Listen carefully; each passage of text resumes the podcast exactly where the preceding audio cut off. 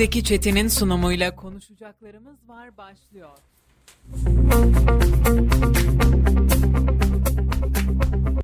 Şimdi reklamlar.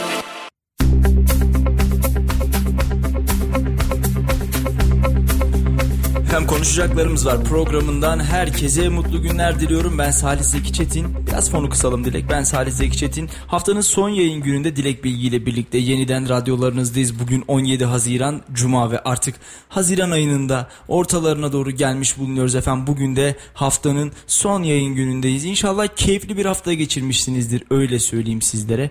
Ee, bizler en azından yoğun ama güzel bir haftayı geride bırakmanın mutluluğunu yaşıyoruz. Bugün yine sizler için yollardaydık ve Gezici Radarı Talas'ın Kamber köyünde çektik önümüzdeki hafta inşallah yayınlanacak bizler için de keyifli bir program oldu. Ee, şöyle bu bugün biraz haftayı değerlendirelim. Önümüzdeki haftamızın beklentilerini konuşalım. Biraz gündemi değerlendirelim istiyoruz. İnşallah keyifli bir iki saatimiz var. Saat 19'a kadar sizin radyonuz. Radyo Radar'da olacağız. Dilek hoş geldin nasılsın? Hoş buldum Salihciğim, iyiyim. Sen nasılsın? Teşekkür ediyorum ben de iyiyim. Sanki biraz fon müziğimiz mi eksik tam ayarlayamadık mı? Biraz açalım çok az. Çok teşekkürler. Ee, ne yaptın nasıl gidiyor görüşemedik bugün? Çok şükür iyiyim. Haftanın son iş gününden e, bizler de yorulduk. Sabah Yok ya yarın çalışıyor yarın çalışıyoruz. Son iş günü deme ya. Biz yarın çalışıyoruz. Memurlarımız için söyleyelim en azından. Evet memurlar için son iş günü. Biz yarın yine buradayız. Çalışıyoruz inşallah.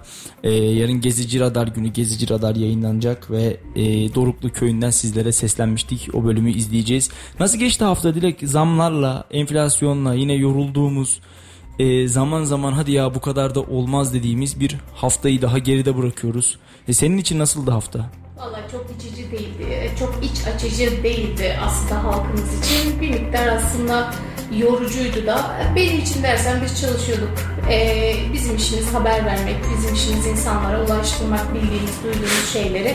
Yani bizim noktamızda bir sıkıntı yok ama halk noktasında yaşadığımız sıkıntılar, ekonomik gerilimler e, bizlere de yansıyor tabii haklı olarak. Şimdi bizim işimiz haber vermek. Bazen de e, deyim yerindeyse hani teşbihte hata olmaz.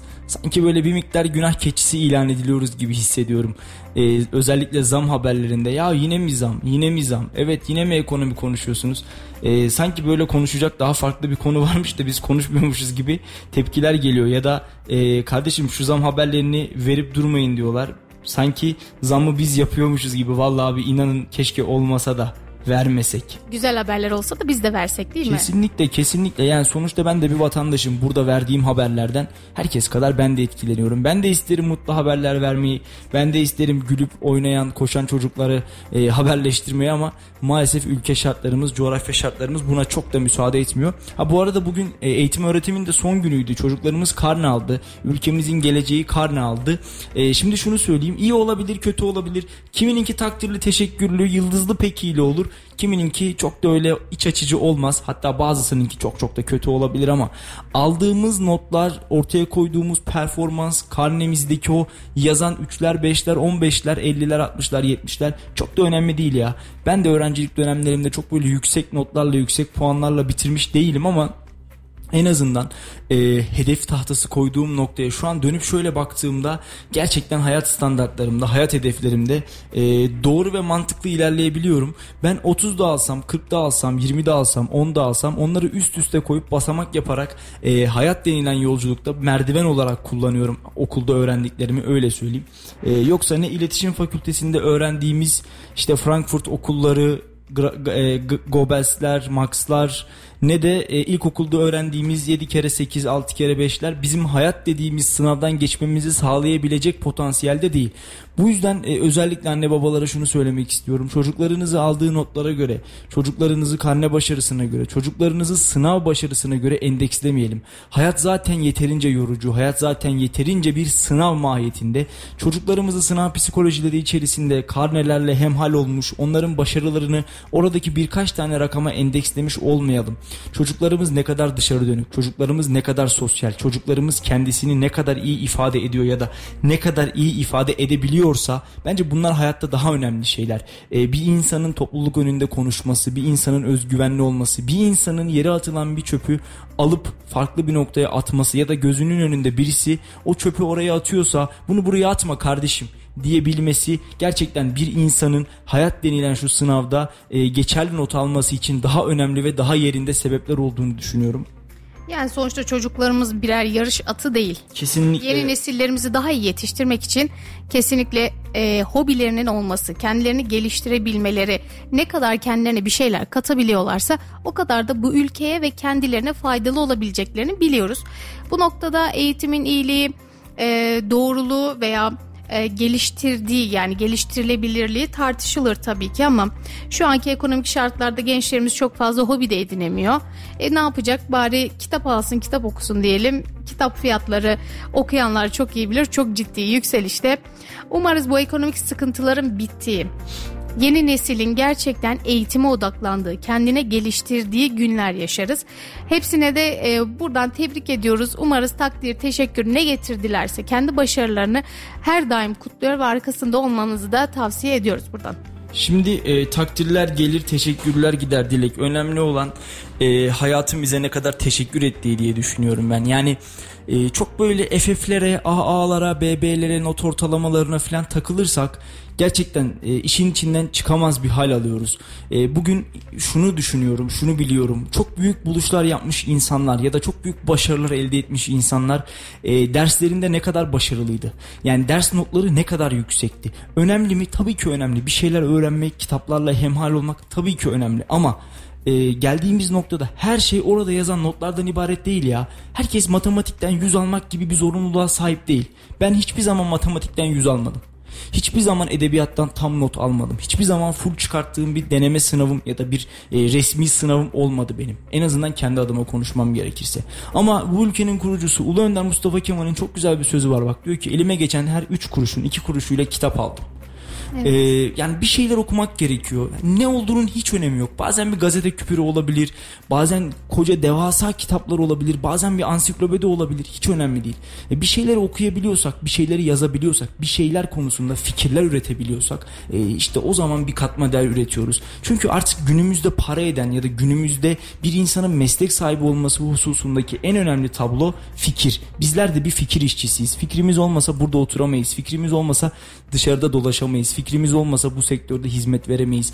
Ve artık insanların böyle bir yarış atı gibi sen az önce güzel söyledin. Bir yarış atı gibi sağa sola koşturarak beden işiyle para kazanacağı, beden işiyle kariyer yapacağı dönemlerin çok daha ötesine geçtik. Artık Çin Seddi'ni yeni baştan yapmayacağız. O yüzden böyle bize koca koca devasa taş taşıyacak insanlar falan gerekmiyor. Evet eğer bir Çin Seddi yapacaksak yeniden inşa edeceksek insanlık olarak bunu artık o taşı oraya en doğru şekilde gönderebilecek olan insanlara ihtiyacımız var. Gerek makine yardımıyla gerek e, insan gücü kullanmadan gerek daha az insan taşıyarak fikir üretecek, yeni şeyler yapacak, kendini geliştirecek, çağ açacak, çağ kapatacak belki de insanlara ihtiyacımız var ve bu konuda da hiç kuşkusuz ki üzerimizdeki elbiseleri çıkartıp bir kenara koyduğumuzda ortaya kalan tek şey ne oluyor? Fikirlerimiz oluyor. Düşün, düşüncelerimiz oluyor. E, ben bunu böyle görüyorum. E, çünkü gerçekten bir insanı var eden, bir insanın varlığının devam etmesini sağlayan da onun fikirleridir. İşte Nasrettin Hoca'nın çok bildiğimiz, böyle aşina olduğumuz, küçükken okuduğumuz gerçekten güzel bir hikayesi var. O meşhur ye kürküm ye olayı var ya. Evet. Artık günümüzde para etmiyor. E, yine aynı örneği vereceğim. İşte e, Mark Zuckerberg ve Steve Jobs bir araya geliyor oturuyorlar. Facebook'ta bir fotoğraf yayınlanmıştı bununla alakalı olarak. Hı hı. İşte bilmem kaç kaç milyar dolar tek karede diyor tamam mı? Dünyanın en zengin belki de iki adamı ama üzerlerinde armalı bir tişört yok. Sıradan basit bir tişört var. İşte e, kollarında böyle o meşhur kraliyet tacını simgeleyen o Rolex saatler yok. Gucci ayakkabılar yok. E, böyle değişik saç tipleri yok. İşte ellerindeki telefonlar bile gözükmüyor fotoğrafta. O fotoğrafta ne gözüküyor biliyor musun? Sadelik gözüküyor, mütevazılık gözüküyor. Ve gerçekten insanların markalara, fiyatlara, limitlere, endekslere takılmadan bir şeyler yapabileceğini gösteriyor. İnsanın sadece salt bir şekilde insan olarak değerli olduğunu gösteriyor. Ben hep aynı örneği veriyorum. Kulakları çınlasın. Ee, inşallah bir gün bizi de dinler ya da inşallah bir gün tanışma fırsatımız olur. Türk medyasının en önemli isimlerinden bir tanesi. Tam bir başarı hikayesi. Acun Ilıcalı tanımayan yok. Üzerinde bir siyah tişört, altında bir kapri ve bir sandaletle adam gerçekten Türk televizyon tarihinde çok farklı bir yere geldi. E, Acun'u Acun yapan üzerine giydiği takım elbisesi, smokini ya da ceketi, pantolonu, ayakkabısı değildi. Bugün Acun da en pahalı ayakkabıyı alıp en pahalı ceketle, smokinle ekrana çıkmasını bilir ama e, biz onu tişörtlü Acun olarak, siyah tişörtlü Acun olarak seviyoruz. Bizim kafamızda Acun itemleri var. İşte siyah tişört, e, kapri bir pantolon ve basit bir salaş bir terlik. E, yani bir şeyleri göstermeden. Evet onlar da mutlaka pahalı şeylerdir. Sonuçta koskoca Acun ya 20 liralık 30 liralık tişört giyecek değil diyeceğim de 20 liralık tişört kalmadı zaten. Hani koskoca Acun tabii ki ucuz bir şeyler giymeyecektir ama e, en azından gösterişten uzak ve televizyonlarda illa bir şeylerin böyle e, emtia olarak işte yakışıklı bir aktör, güzel bir kadın e, bir nesne olarak çıkılmayacağını bizlere gösterdi Acun aslına bakarsan. E, bugün hepimiz aynı kaygıda değil miyiz ya? Birçok genç işte sosyal medyada beğenilme arzusu. Olduğundan daha farklı bir hayatı yaşıyormuşçasına bizlere gösterip ve e, bu hayatı şaşalı bir şekilde yaşadığını ispatlamak için yüzlerce fotoğraf, onlarca story, ben şunu da yaptığımı ispat edebilmek için bütün bir hayatını sosyal medyanın acı gerçeklerine seren gençleri görüyoruz. E, hatırlayacaksın geçmiş yıllarda muhtemelen sen de yapmışsındır laptoplarımızın e, kameralarını bantlardık. Niye bantlardık? Sanki birileri oradan bizi izliyor gibi hissederdik. Bak ben hiç bantlamadım oradaki kamerayı ama. FBI bizi izliyor. Aynen aynen. FBI open the door. Sanki FBI'nin işi gücü yok. İşte Kayseri'nin Melik Gazi ilçesinin bilmem ne sokağında mahallesinde binasında oturan Salih Zeki Çetin oturduğu evden o laptopta ben ne yaptığını izleyecek sanki. FBI'nin işi gücü yokmuş gibi düşünüyorduk. E, sonra ne oldu biliyor musun? Artık ondan izlemesine falan gerek kalmadı. Artık laptopundaki kamerayı bantlayan falan da kalmadı. Ellerimize bir telefon verdiler. Akıllı bir telefon verdiler. Ee, bir de güzel kamera koydular böyle klas klas. Güzel güzel çekilelim diye. Ee, sonra ne oldu? Bizler o güzel çekilen telefonlarımızda ne yaptık? Hayatlarımızı ifşa etmeye başladık. Evimizin mutfağını, yatak odasını, salonunu, dolabını, perdesini, gardırobunu sosyal medyaya yüklemeye başladık. Artık insanların bizi izlemek için böyle e, devasa işler yapmasına gerçekten gerek yok. Bugün Snapchat'te, Instagram hikayelerinde, WhatsApp storylerinde ya da Twitter'ın belli noktalarında bizler kendi hayatımızı ifşalıyoruz zaten. Evimizdeki kitaplıktan tut da ev, e, mutfağımızdaki buzdolabına kadar insanların gözlerin önüne seriyoruz. Yeni bir eşya aldığımız zaman e, hanemize hayırlı olsun bakın biz bunu yeni aldık. İşte ya yeni gömleğimle ilk fotoğrafım işte yeni arabamız hayırlı olsun diye zaten biz insanların gözünün önüne kendi hayatımızı sermeyi başardık yani. Neyimiz var neyimiz yoksa ortada yaşıyoruz şu an. Gerçekten e, belli perdeler insan hayatında kalkmış durumda ve bunları sağlayan yine biziz. Elimizdeki şu telefonlarla birlikte oturduğumuz koltuktan gittiğimiz e, tostçuya kadar her yeri ifşa eder hale geldik. Ki bunu e, eleştiriyoruz belki söylüyoruz ama bunları söylerken biz de aslında bu hengamenin içerisinde bunları yapıyoruz yapmıyoruz desek yalan olur. Mesela yayına girmeden yaptık biz seninle. Ya, yani Fotoğraf yayından, yayından önce bir fotoğraf Bizim paylaştık. derdimiz dinlenmek. Bu arada benim Bize sesim biraz ulaşmanız. patlıyor mu? Biraz kıs istersen ya. Bende çok sıkıntı yok. Evet biraz kıs istersen evet şimdi çok daha net çok daha iyi oldu. Evet evet şu an çok daha iyi oldu. Ee, ben böyle düşünüyorum ya insanlar bir şeyleri artık çok daha rahat ifşalar hale geldi. Kendi hayatlarını çok daha rahat ifşalar hale geldi. Ha bundan sonrası nereye gidiyor? Ee, ben bunu artık kestiremiyorum. Gerçekten ee, çünkü bir tık ötesi var mıdır? Mutlaka vardır. Şimdi senin bu konuştuğun konu şeyle ilgili aslında etiketçilik. Bir yerde etiketçilik yapıyoruz. Kesin, kesinlikle. Yani daha iyi bir etiket olması için daha e, şey derler yani bir Cem Yılmaz'ın bir reklamında söylediği bir söz vardı janjanlı. Evet. Daha janjanlı hayatlar yaşamak için uğraşıyoruz. E, daha böyle gösterişe, etikete, kullandığınız telefonun markasından giydiğiniz ayakkabıda yazan markaya kadar. Halbuki yürüyen billboardlardan bir farkımız kalmadı. Abi telefon telefon olacaksa e, telefon olacaksa kesin ısırıklı elmalı olmalı. Bak ısırık elma yoksa arkasını dönüp masaya koyamayız. Isırık elmamız varsa telefonumuzun şöyle ekranını e, masanın yüzüne gelecek şekilde koyarız. Arkasındaki ısırık elmayı herkes görsün. Bakın benim ısırıklı elmalı telefonum var demek için. Ya da atın üstünde şöyle e, spor yapan iki kişinin biliyorsun bir tane marka Evet, var at aha. üstünde yapılan bir spor. Orada iki kişi atın üstündeyse ve o logolu bir gömleğimiz varsa abi oraya doğru döneriz. Herkes görsün. İşte bakarız atın üstündeki iki kişi değil üç kişi mi var? Acaba çakma mı bu filan diye. Hatta espriler yapılır. Benim meşhur bir timsahımız var. Ha bu timsahın ağzı yok deriz. Ya da burada üç tane timsah var filan deriz. Ee, veya işte farklı bir markada kırmızı beyaz mavi renkleri var. Deriz ki ya kırmızı ve beyaz yer mi değiştirmiş? Bu çakma mı acaba filan deriz. Böyle koca koca markalarla alay ederiz kendimizce. Şimdi bu etiketçilikten şuraya da gelelim aslında konuya giriş yaptığımız o öğrencilerin aldığı başarılı ya da başarısız karnelere. Ee, aileler zaten bu konuda çok ciddi bir şekilde baskı yapıyorlar. Onun çocuğu, onun kızı, onun oğlu böyle aldı, bunu yaptı, bu belgeyi kazanmış sen ne yaptın? Biz seni de aynı okula göndermedik mi? Şimdi Yine bak- etiketçilik. bak Benim çocuğum bunu yaptı. Bir dinleyicimiz yazmış. Diyor ki mevcut eğitim sistemimiz ile vasıfsız milyonlarca lise mezunu, vasıfsız milyonlarca üniversite mezunu yetiştiriyoruz. Bunlara ise ne istihdam sağlayabiliyoruz ne de onlar kendilerine istihdam oluşturacak projeler gerçekleştirebiliyor. Önümüzdeki yıllarda birçok insan üniversite mezunu olacağı işin işe giriş kriteri değişecek. Artık kaç tane yabancı dil biliyorsun, kaç tane enstrüman çalıyorsun, hangi spor dalıyla uğraşıyorsun, hatta sigara içiyor musun diye sorulacak. Bu nedenle öğrenci eğitim öğretim hayatı boyunca kendini yetiştirmeli birçok açıdan donanımlı olmak zorundadır. Ahlak ve maneviyat temelli eğitim öğretim umudumuzdur. Ahlak yoksunu, cerrah, organ mafyası, bilişim uzmanı ise dolandırıcı olabilir. İyi yayınlar demiş Feridun Bey. Teşekkür ediyoruz sağ, olsun Feridun Bey. Gerçekten yorumlarıyla programlarımıza renk katıyor. Düzenli olarak bizi dinliyor. Selam olsun Feridun Bey'e de. Ee, gerçekten çok haklı. Bir şeyleri yanlış kullanırsak yani örnek veriyorum bak orada çok harika bir örnek vermiş aslında bir şeyleri yanlış kullanırsak e, çok daha farklı sonuçlar alabiliriz. İşte e, çok iyi bir doktor ama organ mafyası. Çok iyi bir bilişimci ama dolandırıcı. Şimdi bazen insanlar diyor ya bu internet var ya bu internet hmm, bak ne kadar kötü. Bu internet var ya. Kötü olan internet falan değil abi. Aynı bilgi geçmiş dönemde ansiklopedide de vardı. Biz neye ulaşmak istiyoruz bu çok önemli.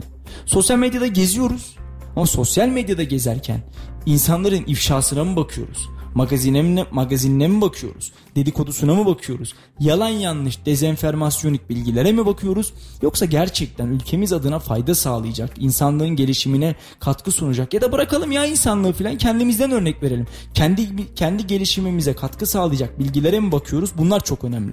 Orada istersen bilginin beyazı da var. Süt beyazı da var ama istersen katran karası da var. Sen neyi almak istiyorsan onu alıyorsun. Gerçekten e, bu noktada internet kullanımı, sosyal medya kullanımı insanın niyetiyle doğru orantılı, insanın niyetiyle halisane olan bir şeydir. E, sonuçta aynı mecra içerisinde en zararlı bilgiler de var. Bir insanın nasıl öldürüleceği, nasıl intihar edeceğin, e, hırsızlık nasıl yapılır, her türlü suç aletini orada bulabilirsin. Ama aynı şekilde iyi bir insan nasıl olur? Kendini kültürel anlamda geliştirmek isteyen bir insan nerelere gider, neler yapar? Başarı hikayeleri nelerdir? Büyük zatların, büyük komutanların, büyük iş adamlarının başarı hikayeleri. E, bu tür olaylar da var. Hangisini almak istiyorsan ya seçenek senin. Hayat senin hayatın ve sosyal medya sana bunun hepsini sunuyor. Hangisini almak istersen. İstediğini al diyor. İyi bir insan olmak istiyorsan gel seçenek burada. Olabilirsin. Kötü bir insan olmak istiyorsan yine gel.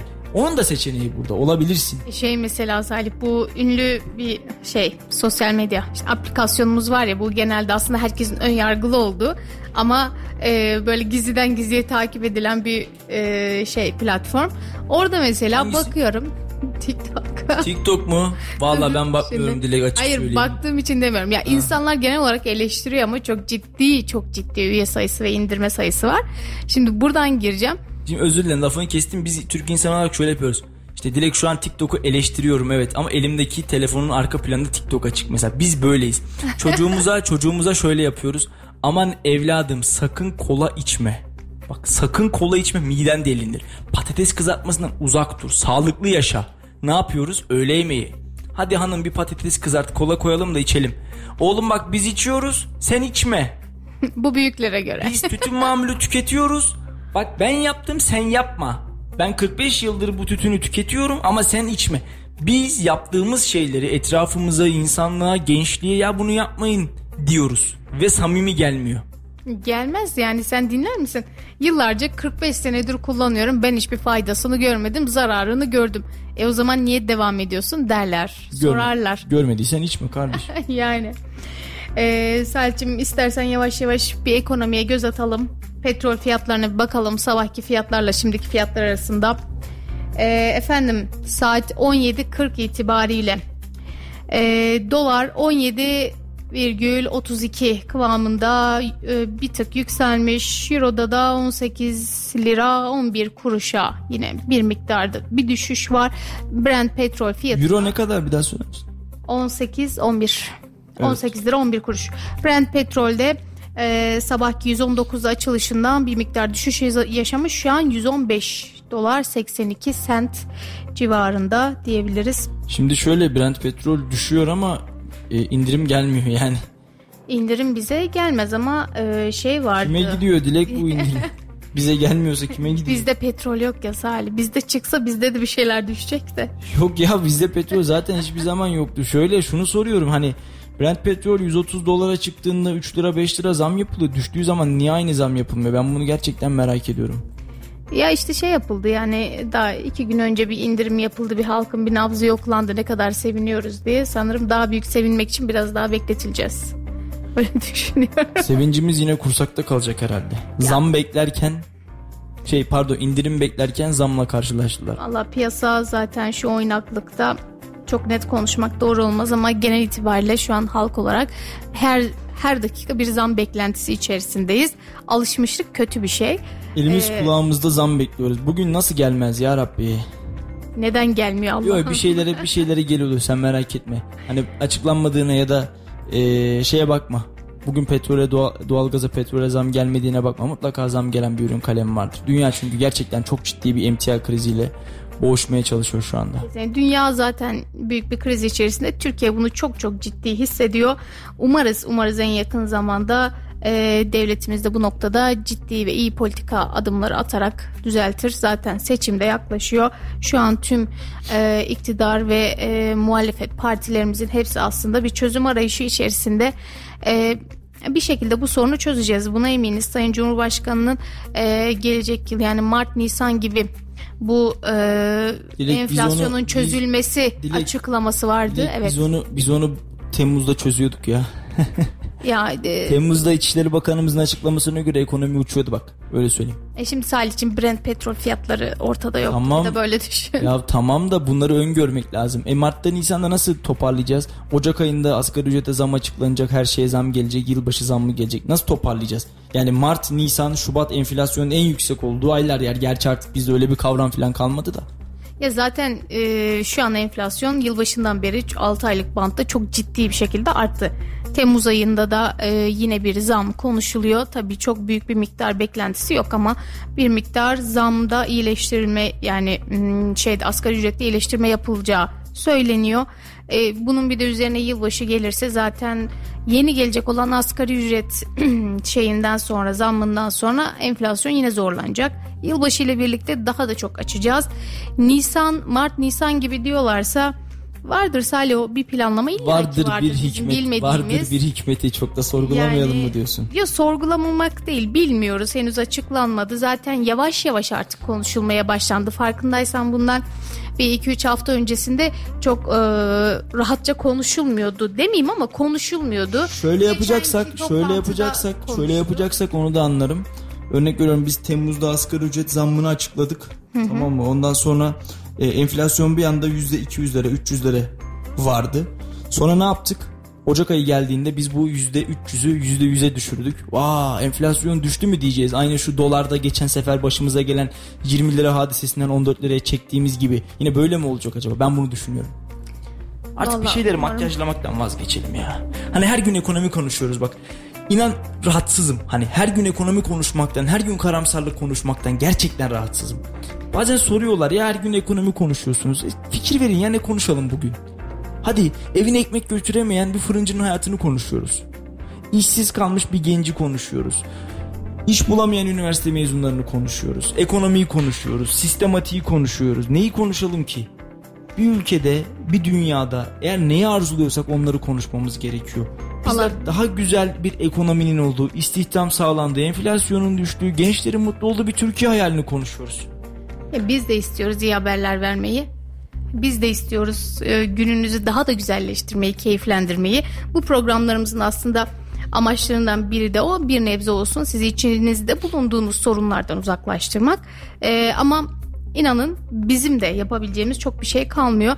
Olan şeylere gözümüzü kapatmanın da çok da bir anlamı yok. En azından bir şeyler dile getirilirse daha iyi yol alır diye düşünüyorum. Şimdi geçtiğimiz günlerde Erciyes Üniversitesi Rektör Yardımcısı Profesör Doktor Mehmet Sıtkı İlkay Evet. e, Rektör Mustafa Çalış'la ilgili görevden alınmıştı. görevden alınmıştı. E, biz de bununla alakalı olarak bir haber yapmıştık. A- acaba altında e, İzmir Marşı mı yatıyor başlıklı ve e, sonrasında Rektör Çalış dedi ki ben göreve getirdim ben aldım dedi. Göreve ben getirdim ben aldım. 6 aydır güven problemi vardı. Güvenmediğim biriyle çalışmam altında siyasi bir neden aramaya gerek yok Demiş. demişti. Biraz detaylı Ee, mi? ver ben şunu da söyleyeyim. Profesör Doktor İlkay'dan açıklama geldi. Bu cevap gerçeğe aykırı ve nezaket dışı bir cevaptır demiş. Ee, öyle başlamış. Bakalım neler söylüyor bir de bunu dinleyelim. Görevden alınan rektör yardımcısı yaptığı basın açıklamasında 1 Ekim 2018'den beri yürütmekte olduğu Mercedes Üniversitesi rektör yardımcılığı görevim 15 Haziran 2022 tarihi itibariyle son bulmuştur. Bu konuyla ilgili kamuoyunda yapılmakta olan yanlış bilgilendirme ve yorumlamalara açıklık getirmek amacıyla bu açıklamayı e, zaruri gördüm demiş.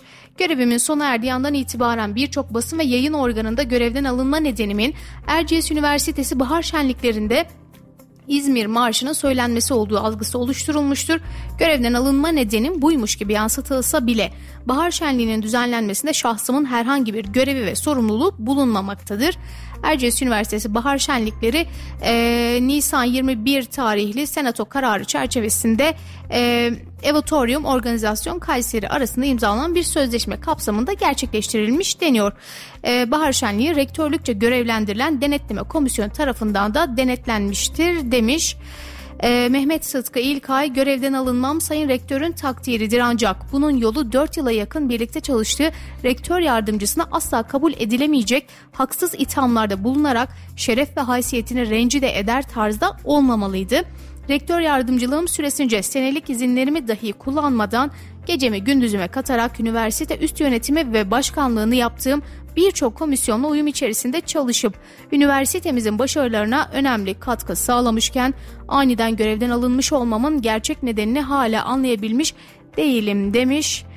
Ee, İlkay, Sayın Rektör hiçbir gerekçe göstermeden benimle çalışmaya devam etmek istemediğini beyan etmiş. Bunun üzerine istifa etme talebimi reddederek beni görevden aldığını bildirmiştir yüzüme karşı beyan etmediği görevden alma sebebini basın mensuplarının sorusuna verdiği cevapta asla kabul etmediğim güvensizlik gibi bir takım haksız ithamlarla açıklaması şahsımı ve ailemi incitmiş ve derinden üzmüştür. Bu konuyu Allah'a ve kamuoyunun vicdanına havale ediyorum. Kayseri'nin göz bebeği ve Türkiye'nin en iyi 8. araştırma üniversitesi olan geliştirdiği Turkovak aşısı ve daha birçok başarısıyla tüm mensuplarının, öğrencilerinin ve Kayserilerin gurur duyduğu Erciyes Üniversitesi'nin bu şekilde gündeme getirilmesi üzüntümü katlamıştır. Rektör yardımcılığım süresince beni her zaman destekleyen üniversitemiz akademik ve idari personeline, her konuda birlikte çalıştığımız rektör yardımcısı arkadaşlarıma, başkanlığını yaptığım sürekli iyileştirme grubuna, kalite komisyonu üyelerine telefonla arayarak bana destek olan tüm arkadaş ve dostlarıma özel kaleminden güvenlik ve destek personeline her zaman yanımda olan aileme teşekkür ediyorum demiş. Evet e, aslında o da e, rektör beyden böyle bir açıklama biz de bekliyorduk. Hani bu konuyla ilgili bir cevap verir mi acaba diye ama onlar e, yani Erciyes Üniversitesi olarak herhangi bir açıklama yapmamayı tercih etmişlerdi. E, görevden alınan rektör yardımcısı hocamızdan e, yanıt gelmiş.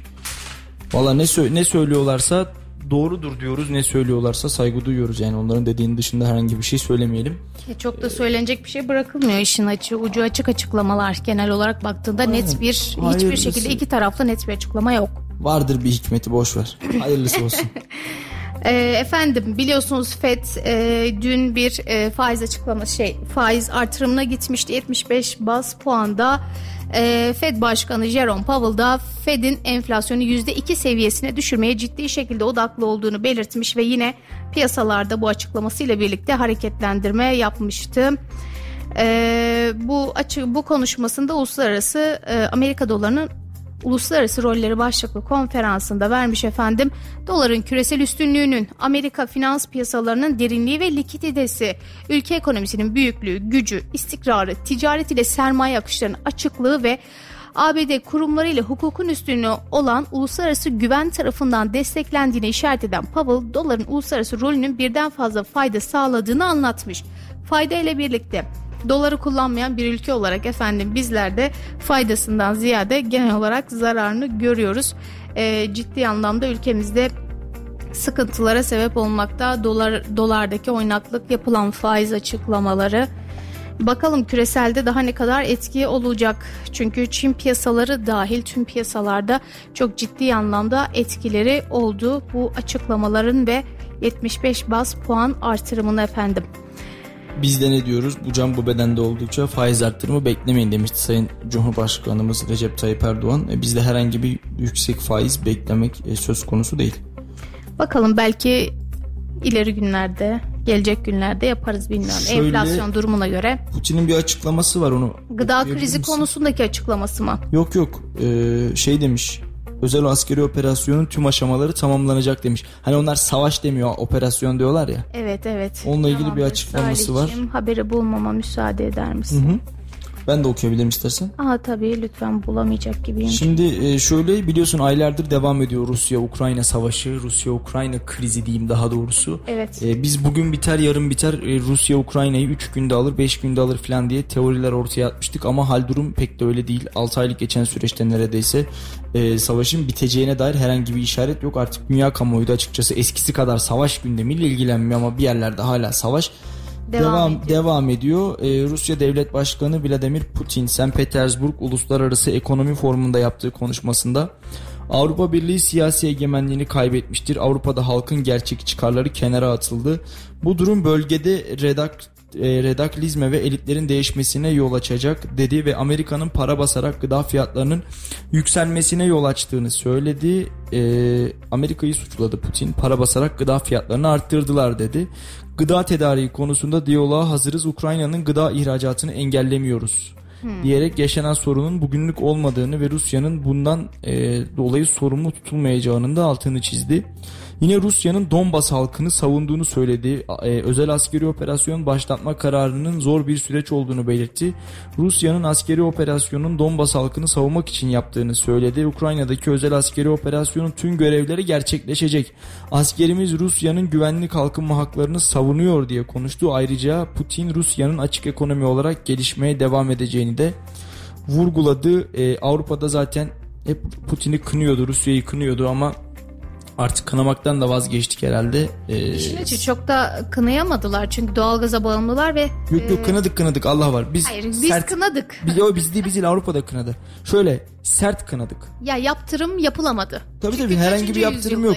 Herhangi bir yaptırım yok. O zaman da biz e, Ömer'le konuşmuştuk. Ömer şimdi e, bizimle çalışmadığı için tabii programlarımıza çıkamıyor ama belki bizi dinliyordur bir yerlerde. Ömer'le de konuşmuştuk işte. Abi ben sert kınıyorum. Hayır ben daha sert kınıyorum. Oo ben en sert kınıyorum. Ben ultimatom veriyorum falan. Aynen aynen. Ama e, hani ortada gözde görülür herhangi bir sonuç alamamıştık. Ya bununla ilgili dün değil önceki gün yapılan aslında bir haber vardı. Ee, Avrupa'nın çok ciddi yaptırım yapamasının yapamasının yapamamasının en büyük nedeni e, Avrupa'nın da doğal gaz için Rusya'ya bağımlı olması ve Rusya bu noktada doğal gaz fiyatlarına çok ciddi e, artırım uygulayacağını da söylemişti. E, bu noktada zaten istesek de yapabileceğimiz en fazla şey sert kınamak olurdu zaten. E çünkü zaten şu an bulunduğumuz yüzyıl belli, edindiğimiz silahlar belli. Ya bir savaşa çok ciddi anlamda bir savaşa girsek dünya yerle bir olacak durumda. Bu noktada herkes aslında savaştan da çekindi. Evet. Kendi e, şeylerinden e, faydalarından ziyade bir noktada bu yüzden geriye çekilmek durumunda kaldık. Hazır Rus e, basınından giderken Rusya Devlet Başkanı Putin dünyayı etkisi altına alan tahıl tahıl krizine değindi. Biliyorsun e, dün Sayın Hulusi Akar da e, Rusya ve Ukrayna'da e, yetkililerle bir araya gelip e, bu tahıl sorunu için gemilerin limandan çıkışı için e, bir araya gelmişlerdi.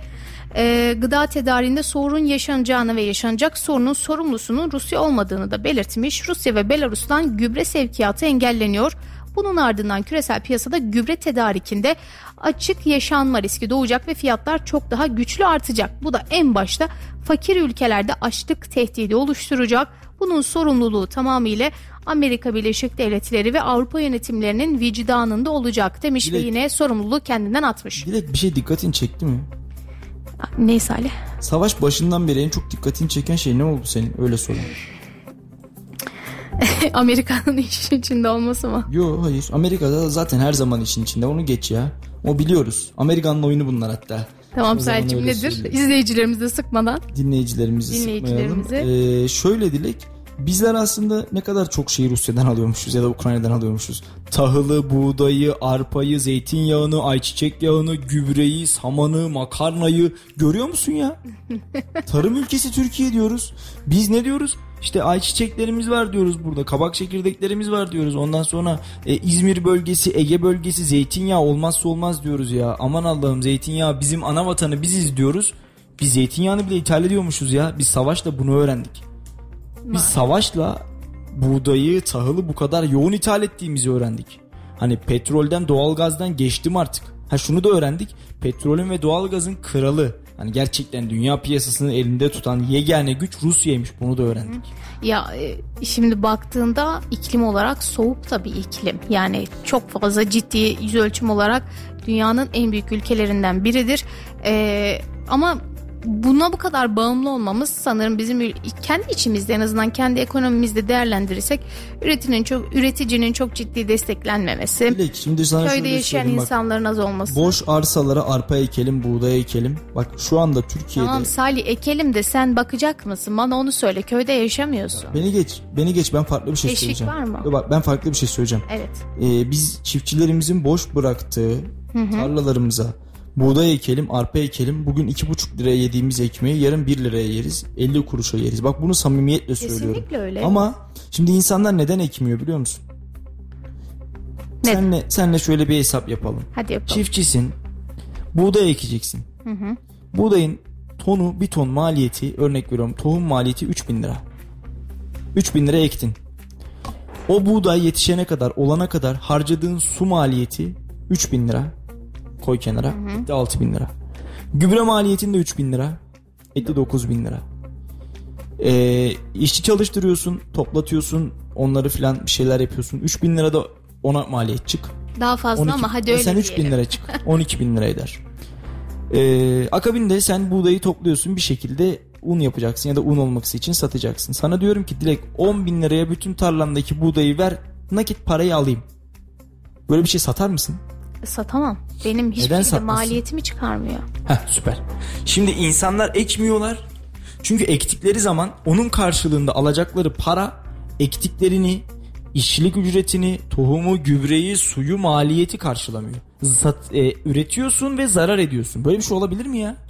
Üretiyorum ve zarar ediyorum. Düşünsene. Ortaya bir şey koyuyorum ya. Ülke adına ortaya bir şey koyuyorum ve zarar ediyorum. Ya bu şeye benzer. 100 bin liraya aldığın evi 50 bin liraya satar mısın? Niye Satmazsın satayım? tabii satmazsın. Niye Kiraya satasın veririm ki? Salih. İşte bunu yapıyorlar. icara veriyorlar. 3-4 kilo buğdaya 300-500 liraya icara veriyorlar. Ya da ekmiyorlar toprak Nadas'ta kalıyor diyorlar. Ya bugün Koca Sinan'a gidelim Kayseri'nin Koca Sinan ilçesi. İşte dün belediye başkanımız buradaydı. Eğri oturalım doğru konuşalım. İnsanlar ekmiyor. Ha bu belediyelik bir sorun da değil. Hani belediye ne yapsın? E tohum dağıtıyor mesela. Ha işte. Kocasinan Belediyesi. Bu genel manasıyla bir genel, genel manasıyla bir problem hani. Sadece Koca Sinan Belediyesi'nin aşacağı ya da Talas Belediyesi'nin Melik Gazi Belediyesi'nin aşacağı bir şey falan değil. Kesinlikle. Ya işte hani biz sürekli konuşuyoruz bunu. Bir ürün üretiliyor. e, Bir sebze. E şimdi onun oradan hazırlanışı, maliyeti, yetiştirmesi, işçisi maliyetler belli. Bunun üzerine bir de önlenemez akaryakıt fiyatındaki yükseliş. Bunların transit bedelleri.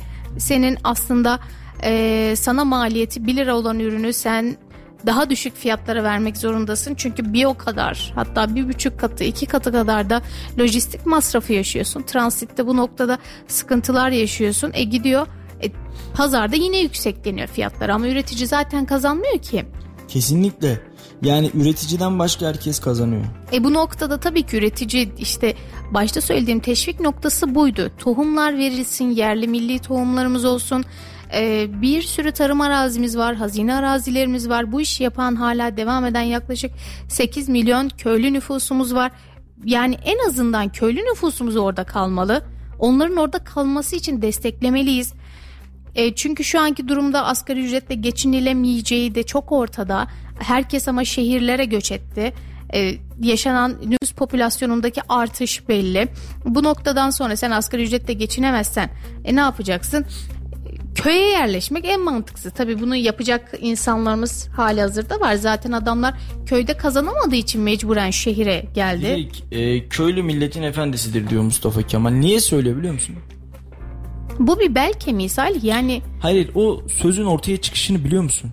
Ben sana sorayım. enstitülerle Hikayesi- birlikte. Hayır hayır hayır. hayır. Mustafa Kemal e, Rusya'ya gidiyor. Yani Sofya'ya ya da Rusya'ya gidiyor. Sofya da olabilir ya. Sofya daha yüksek ihtimal. Rusya'da Sofya'ya gidiyor. Bulgaristan'a. Bulgaristan'a Sofya'ya gidiyor. Sofya'da bir pastanede oturuyor. Otururken bir adam giriyor içeri. Diyor ki "Ee, ben de diyor bir kahvaltı istiyorum diyor. Pastane sahibi diyor ki hayır diyor sen burada kahvaltı yapamazsın diyor. Yaparım diyor. Yapamazsın diyor. Neden yapamam diyor. Sen köylüsün diyor. Ve köylü sınıfı burada oturamaz diyor. Kusura bakma diyor şehirli. Yediğin ekmeği, içtiğin sütü, sattığın peyniri, içine koyduğun e, domatesi, zeytini, salatalığı her neyse ben üretiyorum diyor. Ve ben üretmesem siz bu şehirde yiyecek ekmek bulamazsınız diyor. Köylü çıkışıyor. Ve diyor o yüzden ben burada oturacağım. Hayır oturamazsın diyor. Oturacağım diyor. Eğer ben oturmazsam ve ben bunları üretmezsem yarın siz yiyecek bir şey satacak bir ürün bulamazsınız diyor. Ve pastane sahibi el pençe divan mecbur kalarak o köylü vatandaşı oraya oturtuyor. Ve Mustafa Kemal'in gözleri doluyor. İşte diyor günün birinde benim de diyor vatandaşım benim de köylüm bu şekilde hakkını arayacak, hakkını savunacak, köylünün efendi olduğu bir millet anlayışı olacak diyor. Ve sonra diyor ki böyle toplumlarda köylünün efendi olduğu toplumlarda ülke gelişir, refah seviyesine ulaşır, ülke kalkınır diyor Mustafa Kemal. Ve hatırlıyorsan kuş uçmaz kervan geçmez burada bir ot dahi bitmez denilen Atatürk Orman Çiftliği'nde öylesine güzel işlere imza atıyor ki yeşermeyecek öylesine ağaçları orada yeşertiyor ki o kıraç toprakta ve sonra dönüyor diyor ki köylü milletin efendisidir diyor. Bugün bakıyoruz ne köylülük kalmış ne efendilik. Sen bu anlayışın üzerine kalk. Köy enstitüleri kur. Sen burada halkı eğit. Şöyle ekilir, böyle ekilir. Şimdi baktığımızda o kadar doğru politikalardı ki dünya 1929 e, Kara Cuma ile Kara Çarşamba ile affedersiniz bununla boğuşurken artık takas yöntemiyle alışverişin yapıldığı bir dönemde Türkiye kendi ayakları üzerinde duran bir devletle hatta yardımlar yaptı. Çok ciddi para yardımları, ürettiği ürünlerden yardımlar verdi. Şimdi biz ama o kıtlık döneminde bunu yapabilirken şu an bu nüfusumuzla, bu topraklarımızla aynı toprak, aynı yüz ölçümü hiçbir şey yapamıyoruz. Halbuki nüfusumuz da artmıştı. Kendi kendimize bile yetemez hale geldik. En büyük sıkıntı zaten burada başlıyor. Dışa bağımlı ülke haline aldık. Daha da fazla aldık yani. Evet. Şimdi nereye kadar? Değil mi? yani bu dışa bağımlılık nereye kadar? Yine bir dinleyicimiz yazmış. O da diyor ki e, tahıldan sonraki kriz diyor. Ne krizi olacak? Su krizi olacak diyor. Gerçekten bence doğru bir yaklaşım. E, tahıl bugün problem, ekmek bugün problem ama yarın Allah göstermesin su savaşlarının konuşulduğu bir dünyaya doğru gidiyoruz. Ee, artık bunlar ciddi ciddi telaffuz edilmeye başlandı. İşte su savaşlarının olabileceği bir dünyaya doğru gidiyoruz ve bununla ilgili olarak biz ülkemiz adına baktığımızda ne yapıyoruz? Ben buna bakarım. Amerika'nın ne yaptığı çok da benim umurumda değil ya. Hani umurumda da değil. Hani ben ülke olarak ne yapıyorum? Kendi vatandaşımın su ihtiyacını karşılayacak işte. Her gün her zaman uyarılıyor. Su kaynaklarımız azalıyor. Artık tarlalarımızda su bulunamıyor. Sondajlarımız daha derinlere vurulmaya başlandı. Kayseri'de 3-5 metre, yer yer 10 metre, 15 metre aşağıya kaydı sondajlar. Bu da yani yeraltı sularının 3-5, yer yer 15 metre çekildiğini gösteriyor. Biz Kayseri insanının, Kayseri tahılcısının, Kayseri üreticisinin önünü açmak için burada ne yapıyoruz? Mesela? Erciyes gibi mükemmel bir su kaynağımız var. Bütün kış kar yağar sonra kar aşağı havzaya toplanır. Bizler Erciyes'in suyunu kullanmak için, kullandırmak için ne kadar emek veriyoruz buna bakmak gerekiyor. Su savaşlarının konuşulduğu şu günlerdeki muhtemel senaryo bilim kurgu filmlerindeki o izlediğimiz hadi ya bu da mı olur dediğimiz her şeyin gerçek olduğunu, birçok şeyin gerçek olduğunu hesaba katarsak e, muhtemel su savaşları karşısında biz nerede rol alacağız? Ne yapacağız? Kendi kendine yeten bir Türkiye geçmiş yıllarda bu örneği vermekten hiçbir zaman çekinmedim. Tekrar veriyorum, imtina da etmiyorum. İlkokulda, ortaokulda hatırlarsın bir Türkiye haritamız vardı. Sonra üzerine tahıl resimleri yapıştırırdık. Ya işte kimine böyle bakliyat atıyorum. İşte İç Anadolu bölgesi bakliyat, işte mercimek, nohut, pirinç, buğday falan. Aşağı doğru ineriz. E, Akdeniz bölgesine geldiğimizde turunçgillere böyle yapıştırırız falan. Ve Türkiye haritasının her yerinde bir meyve, bir sebze, bir tahıl ambarı bir şey vardı yani. Bir ürün yetişirdi işte. Adana bölgesi pamuk yoğun olarak onlar yetişirdi falan. Ege'de daha farklı böyle zeytinler, zeytinyağları falan. Narlar. E narlar evet aynen öyle narlar, kirazlar, incirler. E geliyorsun bakıyorsun ortaya günümüzde kendi kendine yeten Türkiye'den samanı dışarıdan ithal eden Türkiye'ye işte e, zeytinyağını dışarıdan ithal eden Türkiye'ye ve daha da acısını sana söyleyeyim Rusya-Ukrayna savaşı çıkmamış olsa belki de hiçbirimiz zeytinyağının bu kadar yüksek derecede dışarıdan gelebileceğini hesaba dahi katmıyorduk. Hiçbirimiz tahılların, buğdayın, arpanın dışarıdan gelebileceğine bu kadar fazla anlam yüklemiyorduk. Evet bir şeyler alıyorduk, evet bir şeyler satıyorduk ama biz e, insan olarak o savaş çıkmamış olsa hala kendi kendine yeten bir ülke olduğumuzun hayalini kendi içimizde saklı tutuyorduk. Savaşın galibi kim olacak bilmiyorum ama umutlarımızın kırılma noktasında ve gerçekleri yüzümüze bir tokat gibi çarpma noktasında savaş gerçekten önemli bir etken oldu. Ya bu noktada mesela bu olayı şöyle bağlayabiliriz. Hem e, yaşanacak olan su savaşları krizine ve bizim en azından tahıl şu an dünyanın yaşadığı tahıl sorununu. Ee, az önce dediğim ya köy enstitüleri. Bu noktada mesela e, şeye denk gelmiştim. Bunun hakkında bir belgesel izlemiştim ben. Bu belgeselde şey anlatılıyordu. O dönemin işte e, en ile önde gelen bilim insanları, işte bilir kişileri köy enstitülerine e, kitaplar yazdılar, dergiler yazdılar. Birebir eğitici, eğitmen yetiştirdiler ve bunları köylere gönderdiler. Şimdi bu noktada dediğim gibi 1929 krizinde biz öyle ayakta kaldık. Çünkü köylü bilinç, bilinçlendirildi. Şimdi yaşanılacak bir su sıkıntısı varsa ki var. Bu noktada en basiti damla sulama yöntemi yani suyu böyle çok geniş bir şekilde yaymak yerine damla sulamayla vereceksin. E vereceksin ki bu sefer de fazla su gitmeyecek. E bu noktada şimdi siz köylüyü bilinçlendirmezseniz damla sulamalar da bu ara pahalı e, yatırımlar öyle söyleyeyim. Bu noktada teşvik sağlanmazsa e, nasıl yapacak bunu köylü? E o zaman su da bitecek. E, su bittiği için zaten tarımı komple keseceğiz. E, her türlü teşviğe denk geliyoruz bu noktada. E, bu noktadan sonra da artık ne yapalım biz yani bizim elimizden bir şey gelmez. Bu noktada devletin teşviği önemli. Devletin e, üreticiye desteği, yardımcı yardımı çok önemli. Evet e, şimdi belediyelerimizin üreticimize yapacağı olan hizmetler yani su kanallarıyla e, çiftçimize sağlayacağı hizmetler akabinde ise devletimizin hükümetimizin çiftçimize tanıyacağı imtiyazlar ve e, vereceği güzel haberlerle güzel haberlerle birlikte e, çok daha iyi noktalara gelebileceğimizin umudunu taşıyorum. E, dün Kayseri Şeker çapa parası dağıttı.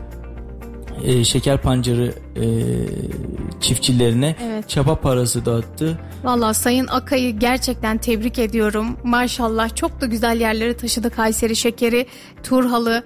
e, ciddi anlamda çok e, üretici desteği sağlıyor. Çiftçilerimize her türlü desteği sağlıyor. Şimdi şöyle e, Kayseri Şeker 2022-23 kampanya döneminde Kayseri, Turhal ve Boğazlıyan fabrikalarına bağlı sözleşmeli pancar ekimi yapılan 21 bölgede toplam 169 milyon 833 bin lira çapa parası ödemiş. Ödemeler de yapılmaya başlandı. Yanlış bilmiyorsam kilogram başına 55 lira gibi bir çapa tutarı e, verilecek çiftçimize. Hayırlı uğurlu olsun, Baktığımızda bereketli çok olsun. ciddi rakam aslında. Bereketli olsun inşallah. Amin, amin. Efendim bir yandan da gelen yorumlarınızı okuyoruz. Ee, Sayın Uğur Cihan yorum yazmış. Ee, Sakarya Geyve'den selam olsun. Hayırlı yayınlar. Selam olsun efendim. Sakarya'da da dinleniyormuşuz. Bizden de Sakarya'ya selam olsun. selam Tabii olsun. e, Sakarya dediğimizde de şimdi böyle yüreğimizde burnumuzda tütmüyor desek yalan olur. Gerçekten güzel bir güzel bir şehrimiz Sakarya. Sakarya Spor'u da inşallah e, Süper Lig'de görmek isteriz. Şehir takımlarını Süper Lig'de görmek isteriz. Tatangaları Süper Lig'de görmek isteriz. Sakarya'ya selam olsun diyelim. Görelim inşallah Selçuk. Ben o konuya çok hakim değilim ama görmek isteriz efendim. Sakarya'yı, Sakarya insanını seviyoruz.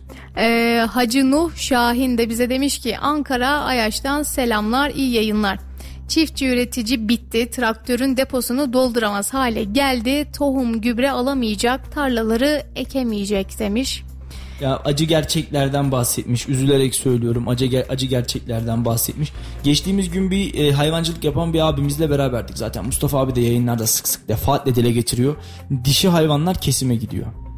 Dişi hayvanların kesime gitmesi ne demek? Dilek. Ee, doğumun yani daha fazla üremenin azalması. Azalacağı anlamına geliyor. Yem satışları düşmüş. Bu ne anlama geliyor? Şimdi atıyorum bugün 3 öğün yemek yedin değil mi? Evet. hı. E, Yarın da bu 3 öğün yemek zorundasın. Ya hayatta kalıyorsun. Kesin. Hayvan da yemeği bırakmıyor. Hayvanlar diyete falan girmedi. E, hayvanlar diyete falan girmedi.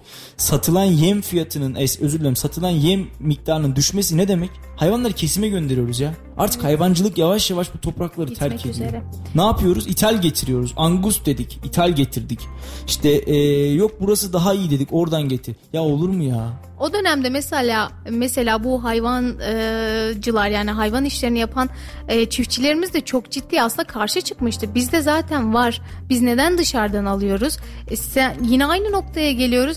Sen üreticiyi, bu noktada besleyiciyi, bu işi yapan besimciyi desteklemezsen tabii ki adam maliyetleri karşılayamıyor.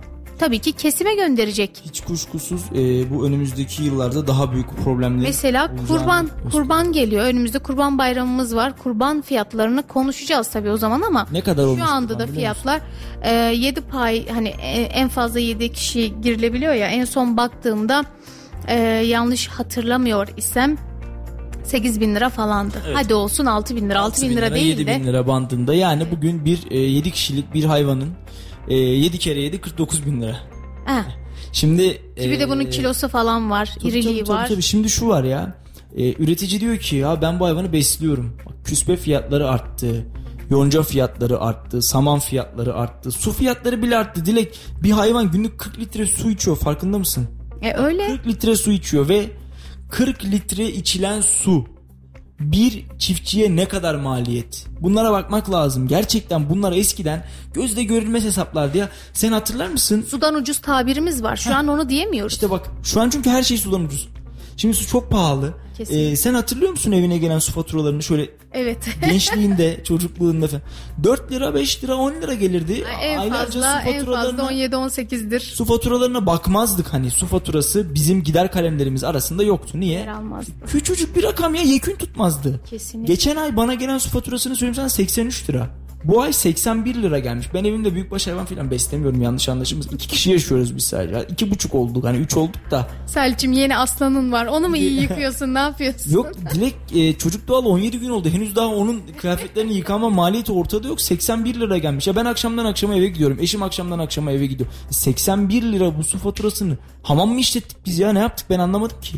Hani su faturaları ben işte öğrenci evindeyken de bir su faturası ödüyorduk. 3 kişiydik 30 lira geliyordu. Su faturasının kimse gözüne bakmazdı ya. Kimsenin Öyle. umru olmaz su faturasında. Şimdi durum öyle değil ki.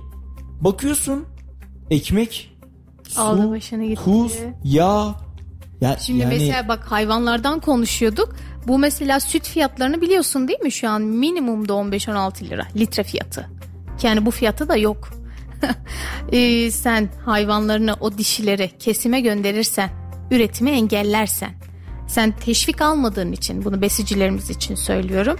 E, süt de azalacak. Süt azaldıkça maliyetler artacak.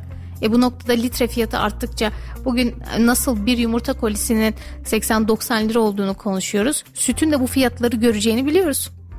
Sen bu noktada hayvancıları da destekleyeceksin ki politika olarak, devlet politikası olarak e, bu noktada artık ekonomiyi bir yerden toparlamaya başlayacaksın. Şu an yapabilecek hiçbir şeyimiz yoksa enflasyona dahi. Tüketici değil, üretici endeksli bir çalışma yapılması gerekiyor. Çiftçisi, besicisi, ekeri, işçisi her şeyi düşünülecek ve buna göre çalışma yapılacak. Yapılması gerekiyor. Şimdi e, Ekonomiyi buradan toplamaya Sarı- başlamaz mıyız? Allah aşkına bir domates fiyatının kilosu salatalı 60'ları gördüler ya 45-50 liraları gördüler. Bak tarım politikaları yapar, yapılırken neye göre hesaplanıyor, nasıl hesaplanıyor bilmiyorum. Ama çok basit bir matematiği var aslında bu işin. Ee, bir evde ev düşün. Tamam mı? Bu ülkeyi bir ev olarak hayal et. Ee, bir evin var Dilek ve işte 5 kişi yaşıyorsunuz. Sizin aile biraz kalabalık olsun. 5 kişi yaşıyorsunuz. Ee, evet yani zaten kalabalıksa gerçekleri konuşalım. Örnek veriyorum. Ee, aylık 20 kilo domates tüketiyorsunuz. 3 kilo et tüketiyorsunuz. İşte günlük 3 ekmekten aylık 90 tane ekmek tüketiyorsunuz falan. Böyle bir e, elinizde bir liste var. İhtiyaç belli. Evet. Gider belli. Bunun altını yemiyorsunuz. Üstüne de çıkmıyorsunuz belli. Bizler tarım politikası üretirken neden böyle bir yol izlemiyoruz? Yani bu ülkenin ihtiyacı olan tahıl miktarı belli, pirinç miktarı belli, patates miktarı belli, karpuz miktarı belli, tatlı miktarı belli, sucuk miktarı belli, pastırma miktarı belli. 3 aşağı 5 yukarı matematik çok da yalan söylemez ya. Kontrollü bir şekilde biz bu tarımı yapamıyoruz. Yani şunu diyemiyoruz. Türkiye her yıl 300 bin ton tahıl tüketiyor. Biz bunun ne kadarını üretebiliyoruz? Türkiye yıllık olarak işte 100 bin ton domates tüketiyor. Biz bunun ne kadarını üretiyoruz? Elimizdeki tarım arazilerini kendi ihtiyaçlarımıza hasıl olacak şekilde bölerek ve parçalayarak üretim yaparsak şayet ne dışa bağımlılığımız kalır ne fazla malımız kalır. Sonra bakıyoruz domates 50 lira olmuş, salatalık 3 liraya düşmüş, patates 1 lira olmuş. Niye? Herkes yüklenmiş patatese. Ama kimse domates üretmemiş ama domatese de ihtiyaç var. Bizler elimizdeki tarım arazilerini ihtiyacımıza, ülke ihtiyacımıza oran orantı yaparsak işte o zaman tarımda yeniden bir çığır açmış oluruz. Matematik asla yalan söylemez ve gerçekten bir ülkenin ihtiyacını belirlemek de o kadar zor olmamalı. Sonuçta koca koca kitaplar okumuş, büyük büyük okulları bitirmiş o insanlar bürokrat olmuş ve ülke yönetiyorlar. E, oraya oturuyorsan eğer buna talipsen o ateşten gömleği giydiysen arkadaş yanmayı da göze alacaksın. Eğer mum olduysan da etrafa ışık saçmaya göze alacaksın. Ha kendi dibin senin dibin simsiyah olacak dibine ışık vermeyeceksin belki. Liyakatliysen dibine ışık vermeyeceksin. Ama bizim bürokratlarımız ne yapıyor? Işık vermeye kendi dibinden başlıyor.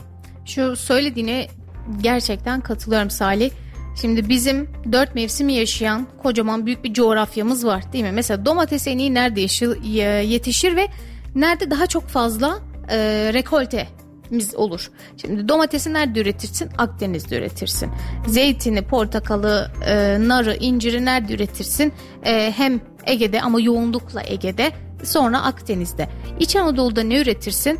E, kimyonu, baharatları, arpası, buğdayı çünkü yüz ölçüm ve iklim nedeniyle üretebileceğin şeylerin daha verimi yüksek olur ve daha fazla ürün alırsın. Rekolte artar.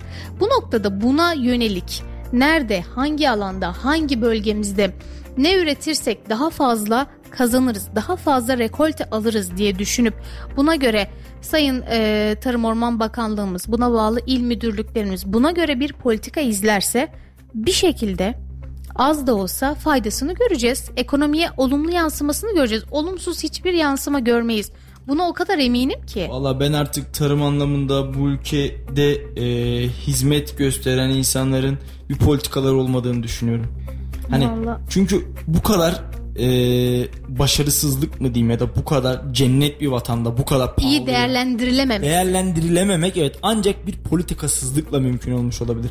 İstanbul seçimlerinde bir bürokratın AK Partili bir bürokratın bir sözü vardı. E, aylarca da sosyal medyanın dilinden düşmedi. Hiçbir şey olmamışsa bile kesinlikle bir şey olmuştur diye. Bizim bir politikamız yoksa bile varmış gibi davranıyoruz yani. E, gerçekten durum bu özetle. Evet. Biraz ülke gündemi siyasetine de bir miktar bakalım istersen Salih evet, Sayın. Bugün açıklama yapan Cumhurbaşkanı Erdoğan'ın açıklamaları var aslında. Ne, ne söylemiş Sayın Erdoğan? Şimdi Sayın Erdoğan'ın ilk öğrencilere yaz tatili tavsiyesi var. Bakalım neler demiş. Cumhurbaşkanı Erdoğan. En son 2000... gençlere tavsiyesi vardı dünyayı gezin diyordu Sayın Cumhurbaşkanı. Buna bir tweet görmüştüm. Çok hoşuma gitmişti. Yanlış da anlaşılmak istemem. Dalga geçme olarak değil sadece hoşuma gittiği için paylaşıyorum. Astral seyahatle mi? Astral seyahat nasıl yapılır? Enter falan gibi birçok yoruma denk gelmiş. ne söylemiş Sayın Cumhurbaşkanı öğrencilere? Sayın Cumhurbaşkanımız demiş ki 2000 e, karne dağıtım töreninde açıklamalarda bulunmuş. Yaklaşık 3 aylık yaz tatiline girecek öğrencilere tavsiyelerde bulunmuş. Tatil el elbette keyifli vakit geçirmektir. Ancak günlerinizi sadece bilgisayarla, tabletle ziyan etmeyin demiş Erdoğan. Türkiye'nin aydınlık yarınlarına karşı umutlarımız yükseliyor sizlerle birlikte demiş. Öne çıkanlar da şöyle Bugünün çocukları yarınlarımızı inşa edecek. Bu yüzden 20 yıldır durmadan eğitim deyip bu alana oldukça önem veriyoruz. Eğitim öğretime harcanan her kuruşun Türkiye'nin geleceğine yapılan en büyük yatırım olduğunu biliyoruz. Aslan payını her daim eğitime tahsis ettik. Eğitim bütçemizi 10 milyar liradan 273 milyar liraya çıkarmasaydık diğer ülkeler gibi salgın döneminde sıkıntı yaşardık. Ülkemize çok sayıda eğitim kurumu kazandırdık.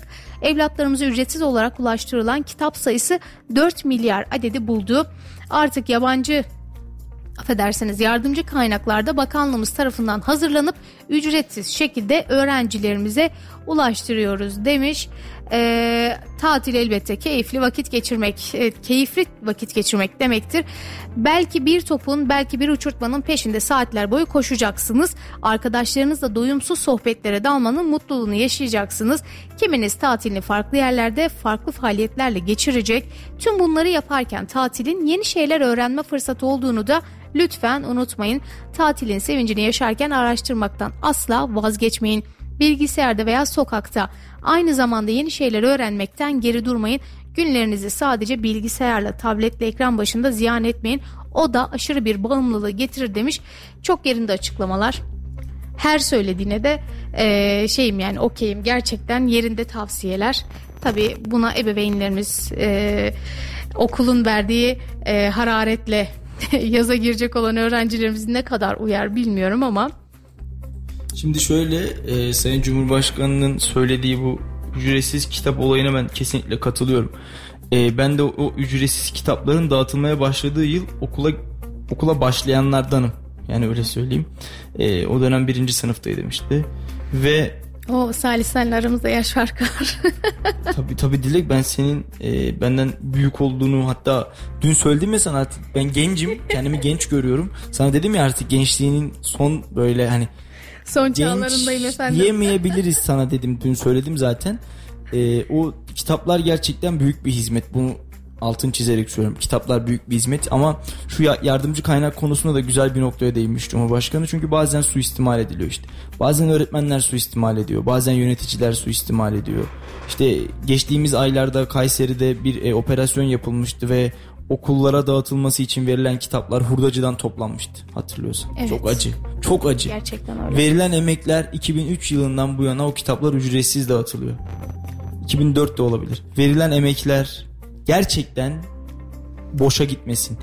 İnsanlar emek veriyor, çaba sarf ediyor. O kitaplar hazırlanıyor, basılıyor. Evlerimize kadar Allah, kesiliyor. Evlerimize kadar Allah razı olsun devletimiz tarafından yıllardır ulaştırılıyor. İnşallah e, bundan sonra da ulaştırılmaya devam edecek. Hükümetimiz İnşallah. AK Parti hükümeti olarak devam eder ya da yarın 2023'te başka 2000, bir iktidarla 2033'te 2043'te hiç önemli Farklı bir iktidara dönerse de inşallah AK Parti'nin Türkiye'ye getirdiği bu yeniliği yıllar boyu hatırlarız, yıllar boyu devam ettiririz ve gerçekten öğrencilerimiz o kitap sayfasını her kaldırdığında bu hizmeti getirenlere teşekkür etmeli. Kesinlikle. Çünkü hatırlıyorum bir sene aldık herhalde ya biz de parayla herhalde bir yıl aldık. Hmm. Hatırlıyorum e, kitap bulunamıyor her yerde kitap yok. Geçen senenin kitapları kullanılıyor içindeki bilgiler farklı e, yazım kuralları farklı bazen hatalı basımlar oluyor. İşte metin farklı birininki başka basım birininki yeni basım filan. Gerçekten büyük bir hengame. İşte biri 5 yıl önce basılmışı kullanıyor biri yenisini kullanıyor. Bakıyorsun abi aynı şeyi anlatıyor ama farklı cümlelerle anlatıyor Doğru. Öğrencilerimizin doğru bilgiye ulaşma noktasında tek bir yekpare şekilde düzende olması en doğrusu. Hükümetimiz bu konuda gerçekten alınabilecek en doğru kararlardan birini aldı. Belki büyük bir külfetin, büyük bir maliyet yükünün de altına girdiler ama helal olsun yıllardır bu kitaplar bizim evlerimize kadar ulaştırılıyor. Yaptığı en güzel politikalardan biridir zaten Kesinlikle. eğitim desteği gerçekten. Tekraren söylüyorum emeği geçen herkesten Allah yüz bin kere razı olsun. Sadece şu kaynak kitap kullanma, kaynak yardımcı kitap, yardımcı kaynaklar evet. konusunda da bence güzel bir düzenleme yapılmalı. Kesinlikle zaten. Zaman zaman suistimal ediliyor. Devletimizin çalışmaları, milletimizin parası, e, öğrencilerimizin geleceği birkaç tane kendini bilmez uğruna onlar üç kuruş fazla kazanacaklar diye boşa çıkmasın. Şimdi ben kendimden örnek vereyim Salih'ciğim. Ee, ben okula başladığım dönemlerde biz ilk başlarda satın alıyorduk Salih'ciğim. Benim 98-99'da başlıyoruz bizim eğitim dönemi. Maşallah maşallah Dilek yani neredeyse köy Oku, okula erken başladım. Nerede, Nerede, neredeyse köy enstitülerine yetişecek misin ya? Yani alt, tarafı, alt tarafı 29 yaşındayım. O kadar da büyük değilim. Diyorum ya neredeyse köy Şimdi enstitülerine. kendimden örnek vereyim. Mesela kitap listesi çıkardı. Ee, biz bir de altı kardeştik. Sayın dinleyicilerimize bu bilgiyi de vereyim. Babam şimdi hepimiz okuyoruz. Ya ben az önce sizin aile 5 kişilik derken iyimser davranmışım kusura bakmayın. Şu an evde nüfus o kadar değil tabii ama e, babam kitap alırken şimdi iyisini almaya çalışıyor. Çünkü babam gerçekten eğitime çok ciddi önem veren bir insandı. İnsandır. Hala yaşıyor çok şükür. E, bu noktada kitap alırken çoğu zaman kitapları bulamazdı. Bahsettiğin yeni basımlar, hocaların istediği kitaplar çünkü az üretiliyordu. Alım gücü o zamanlarda belliydi. Çünkü biliyorsun ülkemiz o zaman çok ciddi krizlere girmek üzereydi ve girmişti. E, bu noktada sahaflardan Dilek, ikinci el kitaplar alınıyordu. O dönemi hatırlamıyorum da ekonomi konusunda ben 1-2 yaşındaydım. Hani şimdikinden öyle büyük bir kriz diyorsan çok da farklı değilmişiz. Evet çok da farklı değildik zaten öyle söyleyebiliriz. E, bu noktada evet eğitimde çok ciddi bir dengesizlik vardı. Benim e, ilkokul hocam Sayın Fatma Baran kendisine bir türlü ulaşamıyorum ama Sayın Fatma hocam o kadar iyi bir eğitimciydi ki ben daha 3. sınıfa giderken bizler e, bizlere yardımcı kaynak e, sadece bir dergi aldırmıştı. İlk öyle başlamıştık. Bizim okuldaki hatta o dergi furyası yardımcı kaynak furyasının da şeyidir yani başı çeken hocasıdır. Hiç unutmuyorum 1 lira 75 kuruşa biz dergi alırdık. Bu derginin içerisinde gördüğümüz bütün derslerimiz olurdu. Ders kitaplarının dışında çünkü herkes aynı kaynağı kullanamıyor. Dediğin gibi e, verilen bilgilerin eksikliği, kimisinde daha geniş alınmış, daha geniş kapsamlı, kimisi daha dar kapsamlı falan. Bu noktada işte dergi noktasına bir eşitlik sağlamaya çalışmıştı. E, bir süre sonra zaten devlet dağıtmaya başlayınca evet bir şeyler yerine oturdu. Bu sefer de bu noktada yardımcı kaynak kitaplar ortaya çıktı. Dediğim gibi fırsatçılar çıkmaya başladı. E, normalde o çok ucuza alabildiğimiz yardımcı kaynak dergilerinin bir anda o dönem e, 1.75'ten 5.5-6 lira çıktı 6 liralara çıktığını ki bu bahsettiğim yıllar hani 2004'ler 2005'ler falan yani bundan 1 liranın, baktığımızda 1 liranın 1 lira olduğu zaman. Gerçekten hani aslında fiyatın çok yüksek olduğu dönemlerdi. Evet milyon. 1 milyon liraydı. Evet. o dönemlerde işte baktığınızda aslında şu an çok uygun geliyor ama şu anın şartlarıyla değerlendirdiğimizde birim farkı olsa da yüksek fiyatlardı. Şimdi yardımcı kaynağı da devlet desteklerse en azından bu noktada fırsatçılara yapılacak olan fiyat e, fahiş fiyat uygulamalarının da önüne geçiyordur diye düşünüyorum. Geçecektir de yani. İnşallah ya fahiş fiyattan ziyade direkt şimdi devlet bir kitap dağıtıyor. Bazen görüyoruz hani bunu tenzih ederek konuşuyorum. Öğretmenlerimiz kaynak kitap istiyor. Yardımcı kitap Evet. istiyor. Ve ondan sonra bakıyorsun devletin gönderdiği kitabın kapağı açılmıyor. Niye?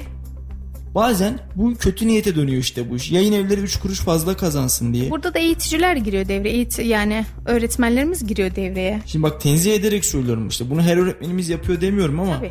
Bazen bu tür olaylardan para kazanan öğretmenlerin olduğunu biliyoruz. Eğitimcilerin olduğunu Duyuyoruz, biliyoruz. Okul evet. görevlilerinin olduğunu evet biliyoruz, duyuyoruz. Çok acı. Yani e, Mustafa Kemal'in yeni nesil sizlerin eseri olacak dediği öğretmenler. İşte Hazreti Ali'nin bana bir harf öğretenin 40 yıl kölesi olurum dediği öğretmenler. Ve günümüzde kaynak kitap uğruna 3-5 lira uğruna öğrenci velilerinden fazla para toplayan öğretmenler. Bence e, Salih'cim herkes geçim derdinde ne diyelim ya şimdi. öyle şey olur mu? Direkt gözünü seveyim ben bu anlayışa karşıyım. Hayır abi. Biliyorsun ben ağlanacak halimize devamlı gülenlerdenim. Ya söylemeyeyim dedim yine güldüğüm için de. Neyse efendim yine Sayın Erdoğan'ın e, diğer açıklamasına geçelim. Ben Yunanistan. şunu da söyleyeyim ben. Efendim? Her gün Sayın Cumhurbaşkanı'nın açıklamasını okuyoruz ya. Evet. Bence Sayın Cumhurbaşkanı biraz daha az açıklama yapmalı. Sadece bizim ülkemiz için değil. Sayın Cumhurbaşkanı az açıklama yapıyor Salih'ciğim. Her gün açıklama yapıyor Dilek. Bak nedir biliyor musun? Dişe Sayın- dokunur açıklamalardan Hayır, hayır bak şimdi Sayın Cumhurbaşkanı hı. partisiz bir Sayın Cumhurbaşkanı'ndan bahsediyor. Evet. Nedir abi? Ülkenin en yetkili kişisidir. Evet hala öyle zaten hani o yetkisini falan sakın öyle bir şey sorgulamak haddimiz hududumuz değil. Adam ma- makamına bir Biz işin orasında değiliz saygı. evet. Tabii ki. Ama e, şunu AK Parti sözcüsü söylese Ömer Çelik yok. söylesin değil mi? Ya da AK Parti Genel Başkanı söylese sıkıntı yok. CHP Genel Başkanı her gün açıklama yapsa sıkıntı yok. MHP Genel Başkanı her gün açıklama yapsa sıkıntı yok. Ama bence Sayın Cumhurbaşkanı her gün konuşmamalı. Konuştuğu zaman da böyle lıps diye cümle oraya oturmalı. Hani böyle vaatten ziyade yaptık. Şunu da gerçekleştirdik. Bunu da bitirdik gibi. Niye biliyor musun? Ya bir insanlarda şu oluyor. Cumhurbaşkanı konuşmuş ya evde baba konuştuğu zaman herkes susar dinler değil mi? Değil mi? Cumhurbaşkanı konuşmuş hani makama bak Cumhurbaşkanı konuşmuş. Artık şey oluyor ya Cumhurbaşkanı mı konuşmuş? Tamam abi konuşsun her gün konuşuyor zaten. Bence böyle olmamalı ya. Bunu biraz daha böyle e, etkin hale getirmeliyiz hani. Konuştuğu zaman ses getirecek böyle bir İHA mermisiyle SİHA mermisiyle e, darmaduman edilmiş bir görüntü kafamıza gelecek. Sayın Cumhurbaşkanı konuşmuş. Bakar bakar mısın cümlenin ağırlığına? Bence biraz daha az açıklama yapmalı diye şahsi fikrim Yani Kanaatim. e, şu mesela söylediğine şöyle katılabilirim. Hatırladığım Ahmet Necdet Sezer'in Cumhurbaşkanlığı dönemi. o farklı bir dönemdi. Mesela kendisini evet O farklı sahalarda dönem. O çok farklı. göremezdik gibi. Abdullah Gül'ün Cumhurbaşkanlığı Abdullah- dönemi. O da farklı bir dönemde artık. Hayır dönemi kıyaslamıyorum. Cumhurbaşkanı olarak Yo yo hani o zaman başbakan vardı. Başbakan olarak konuşuyordu Sayın Erdoğan. Sonra Cumhurbaşkanı oldu. Cumhurbaşkanı olarak konuşmaya başladı. Mevcut sistemde başkan oldu. Şu an başkan olarak konuşmaya devam ediyor.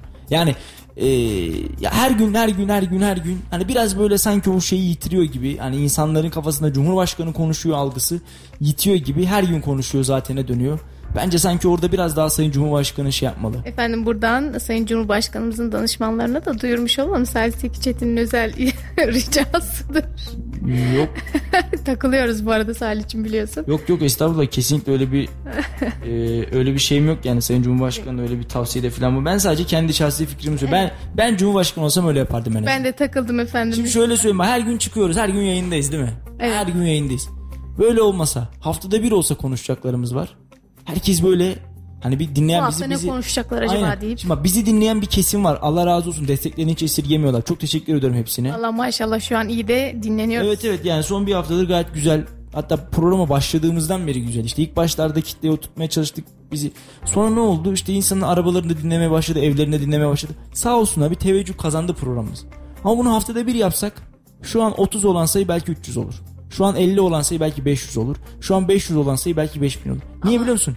İnsanlar merak yani e, bir şey sürekli sürekli sürekli yaptıkça bu onun böyle cazibesini sanki bir noktada ya da biz her gün aynı konuyu konuşsak yine insanlar bizi dinlemez. Ama biz işimizi doğru yaptıkça da o bahsettiğin 30'lar yine 300 olacak. Olur tabi sıkıntı yok. Şey değil bu. Hani bir ölçüt bir kıyas değil rakam örnek olarak ben söylüyorum. Anlıyorum. E, Çünkü arabalarında gerçekten çok fazla insan bizi dinliyor. Yani ben bunu gelen mesajlardan hissediyorum. Arkadaşlarım yazıyor, eşim dostum yazıyor. Aa seni Eşim dinledik diyor. evet. Şöyle olduk diyor. Seni duyduk diyor. Arabalarda çok fazla insan bizi dinliyor. Çok teşekkür ediyoruz hepsine Evet, ayrı ayrı. evet, tekrar Ama tekrar teşekkür hani ediyoruz. e, her gün bal yiyen baldığını sanır. O yüzden bence Sayın Cumhurbaşkanı birazcık daha böyle az açıklama yaparsa daha etkili olabileceği kanaatindeyim.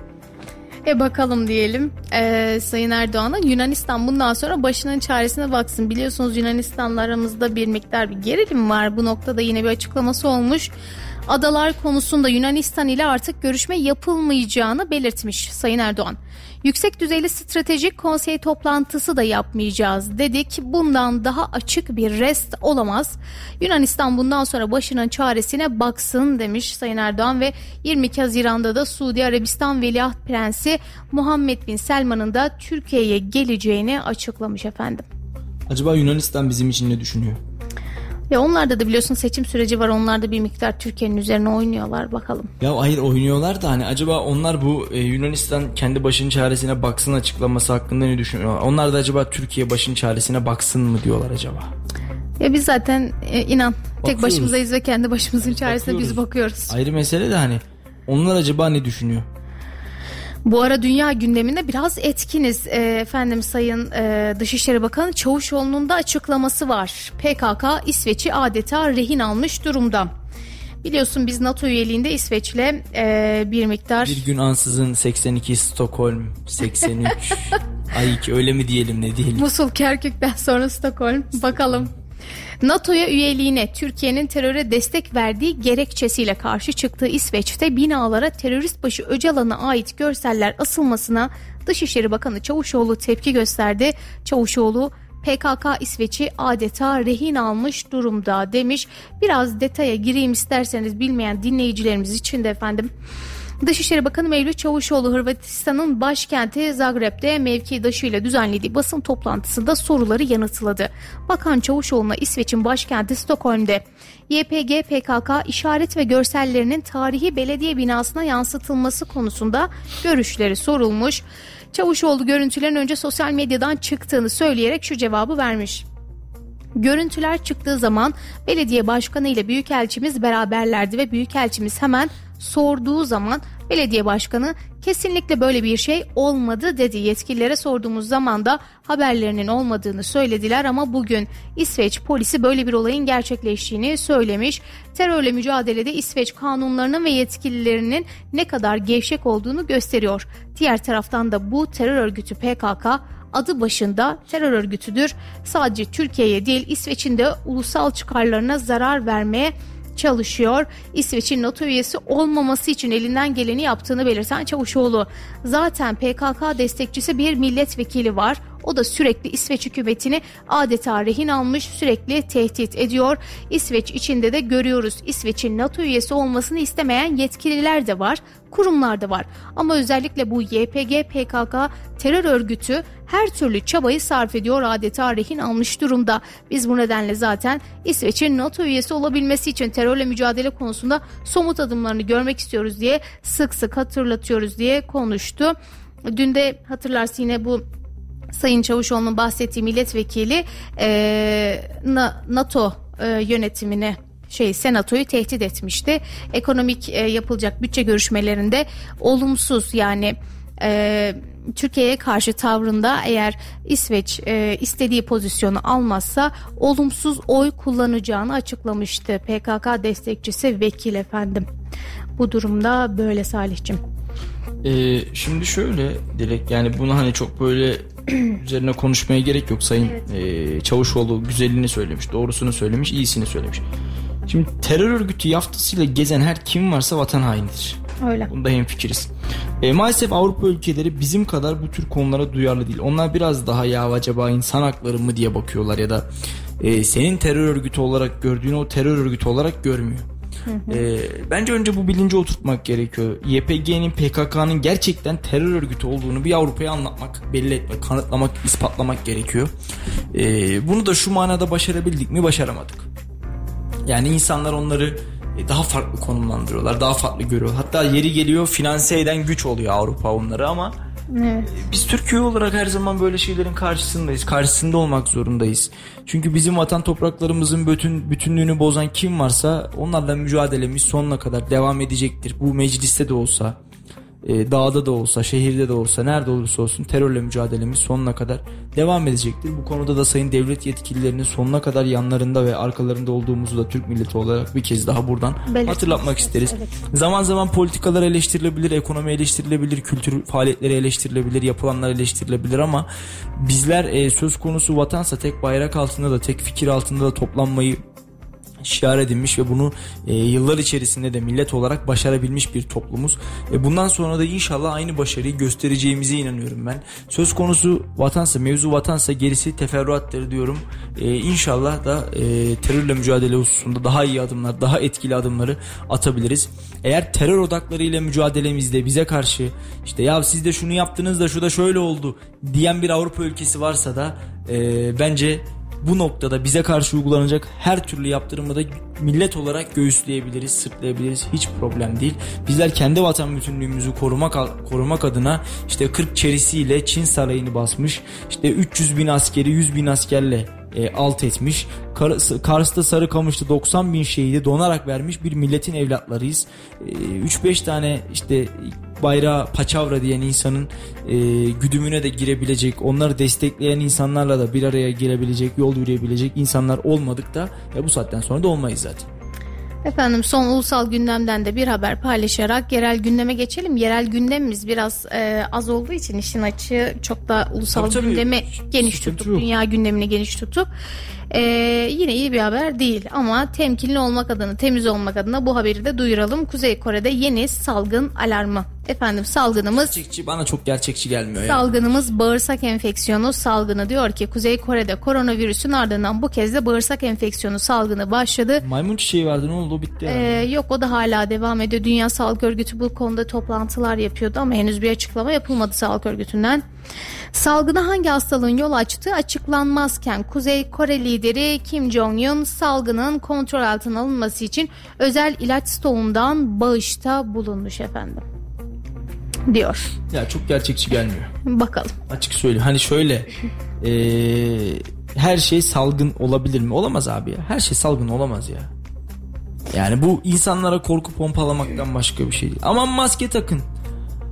Korku psikolojisini devam ettiriyoruz ya. Bir grup var ya aslında ben çok gerçekçi bulmuyorum kendilerini çok ütopyada yaşıyorlarmış gibi işte tamam bir yerde doğru dünya nüfusunu azaltma politikaları izleniyor olabilir ancak dediğin gibi çok suni bir gündemmiş gibi geliyor bu salgın Sürekli tamamen Korona insana sonrası sürekli bir pompalama işte. salgın haberleri değil Aman mi? işte aman e, maymun çiçeği, aman bağırsak enfeksiyonu, aman baş ağrısı salgın olabilir mi? Ya insanları azıcık rahat bırakın.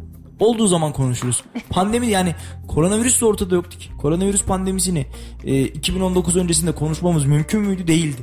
Bir anda ortaya çıktı. Kasıp kavurdu geldi gitti. Sokakları yıkadık. Ya zaten bunu bilemeyiz ki ya. Yani pandemi dediğimiz şey bilsek pandemi olmaz. Çaresini hemen buluruz. E, koronanın aşısı kaç ay sonra, ne kadar zaman sonra bulundu? Değil mi? Başımız ağrıyor acaba pandemi mi? He pandemi her şey pandemi. Böyle bakamayız olaya ya. Efendim yerel gündemde çok fazla detay yok ama ee, başlayalım yavaş yavaş. Üretim ve istihdamı artırmaya yönelik işbirliği protokolü imzalandı bugün Kayseri'de efendim. Kayseri'de nitelikli iş gücü istihdam ve eğitimi işbirliği protokolü kapsamında özellikle mobilya sektöründe üretim ve istihdamın artırılması hedefleniyor. Kayseri Büyükşehir Belediyesi üretim ve istihdamı artırmaya yönelik yeni bir protokole imza attı. Ee, Büyükşehir Belediyesi ve ORAN yani Orta Anadolu Kalkınma Ajansı, Kayseri Mesleki Eğitim ve Kültür e, yani KAYMEK, Kayseri Mobilyacılar, Marangozlar ve Döşemeciler Odası ile Erciyes Küçük Sanayi Sitesi Yapı Kooperatifi arasında nitelikli iş gücü istihdam ve eğitimine ilişkin işbirliği protokolü imzalandı efendim. Ee, ülkemiz için de hayırlı uğurlu olma, e, Kayserimiz için hayırlı uğurlu olmasını diliyoruz. Şehrimiz için hayırlı uğurlu olsun. Şehrimiz Sen için, ulusal evet. gündemden çıkamadın hala. Dilim sürçtü, sürçülisan ettim efendim affola. Peki peki. Ee, biraz detay vereyim. Kayseri Mobilyacılar ve Marangozlar, e, Mobilyacılar, Marangozlar ve Döşemeciler Odası Başkanı ve Erciyes Küçük Sanayi Sitesi Yapı Kooperatif Yönetim Kurulu Başkanı Ercan Sarıkaya sektörde hem hizmet anlamında hem de üretimde çok ciddi istihdam açığı bulunduğunu, yapılan bu protokol ile bu açığı kapatmak istediklerini belirtmiş Sarıkaya, Başkanımıza ve Büyükşehir Belediye'mize sektörümüz adına teşekkür ediyoruz. İnşallah kaymeklerimiz aracılığıyla hem ilçelerimizde hem de şehrimizin en ücra köşesine kadar iş arayan çalışmak isteyen özellikle de kadınlarımızı mobilya sektöründe istihdam etmek istiyoruz. Bu protokolle beraber odamıza bağlı olan üyelerimizin personel açığını kalkınma ajansımızla beraber vereceğimiz eğitimlerle Büyükşehir Belediye'mizin ve kaymak öncülüğünde inşallah onları istihdam etmek istiyoruz diye konuşmuş efendim. Evet inşallah e, kendisi aynı zamanda Kumusmol'un da başkanı. Evet İnşallah bu e, bahs- güzel bir adım değil mi? Gerçekten iyi bir İnşallah adım yok olmuş. öyle ben farklı yorumlayacağım. İnşallah inşallah Niye? bahsettiği proje e, Kumusmol'un yağmur sonrası hallerine dönmez. Çünkü sürekli akıyor koca AVM. İnşallah oraya çevrilmez yani. Ama Sayın Sarıkaya'nın ne suçu var efendim? Şimdi kendisi yönetim kurulu başkanı oranın mimarı değil, inşaat mühendisi değil ya da proje çizeni değil ne diyeyim. Kendisi oranın yöneticisi bence e, ivedilikle hazır yeri gelmişken söyleyeyim bu kadar yağmurlar da yağıyorken e, ivedilikle bence hızlı bir şekilde çözüm bulunmalı diye Değil mi. Salih? Herkesi eleştirdin, tüm belediyeleri eleştirdin. Kumsmalı da söylemeseydik. Öbür habere geçebiliriz bence. Tabii. Ee, Kayseri Voleybol ilk karması Adana'ya gitti efendim. Bir spor haberimiz var. Kayseri Voleybol kız ve erkek ilk karması ana lig müsabakaları için Adana'ya gitti. Ana lig grup müsabakalarından sonra çeyrek finale kalan Kayseri Voleybol ilk karması dün itibariyle hazırlıklarını tamamladı. Kayseri kız ve erkek voleybol karması yarın başlayacak olan ve pazartesi günü sona erecek müsabakalar için yola çıktı. Voleybolcuları Adana'ya Kayseri Gençlik ve Spor İl Müdürü Ali İhsan Kabakçı ve Kayseri Voleybol İl Temsilcisi Halil Dicle uğurladı. Voleybol İl karması Adana'da başarılı olması halinde ana lig yarı finallerinde mücadele edecek. Sporcularımızın e, yolları bahtları açık olsun. Ee, onlar sahada mücadele ettikçe bizler de onların yanlarında yer almaya devam edeceğiz ve inşallah e, hak ettiğimiz noktaya Kayseri voleybolunu hep birlikte taşıyacağız diyorum.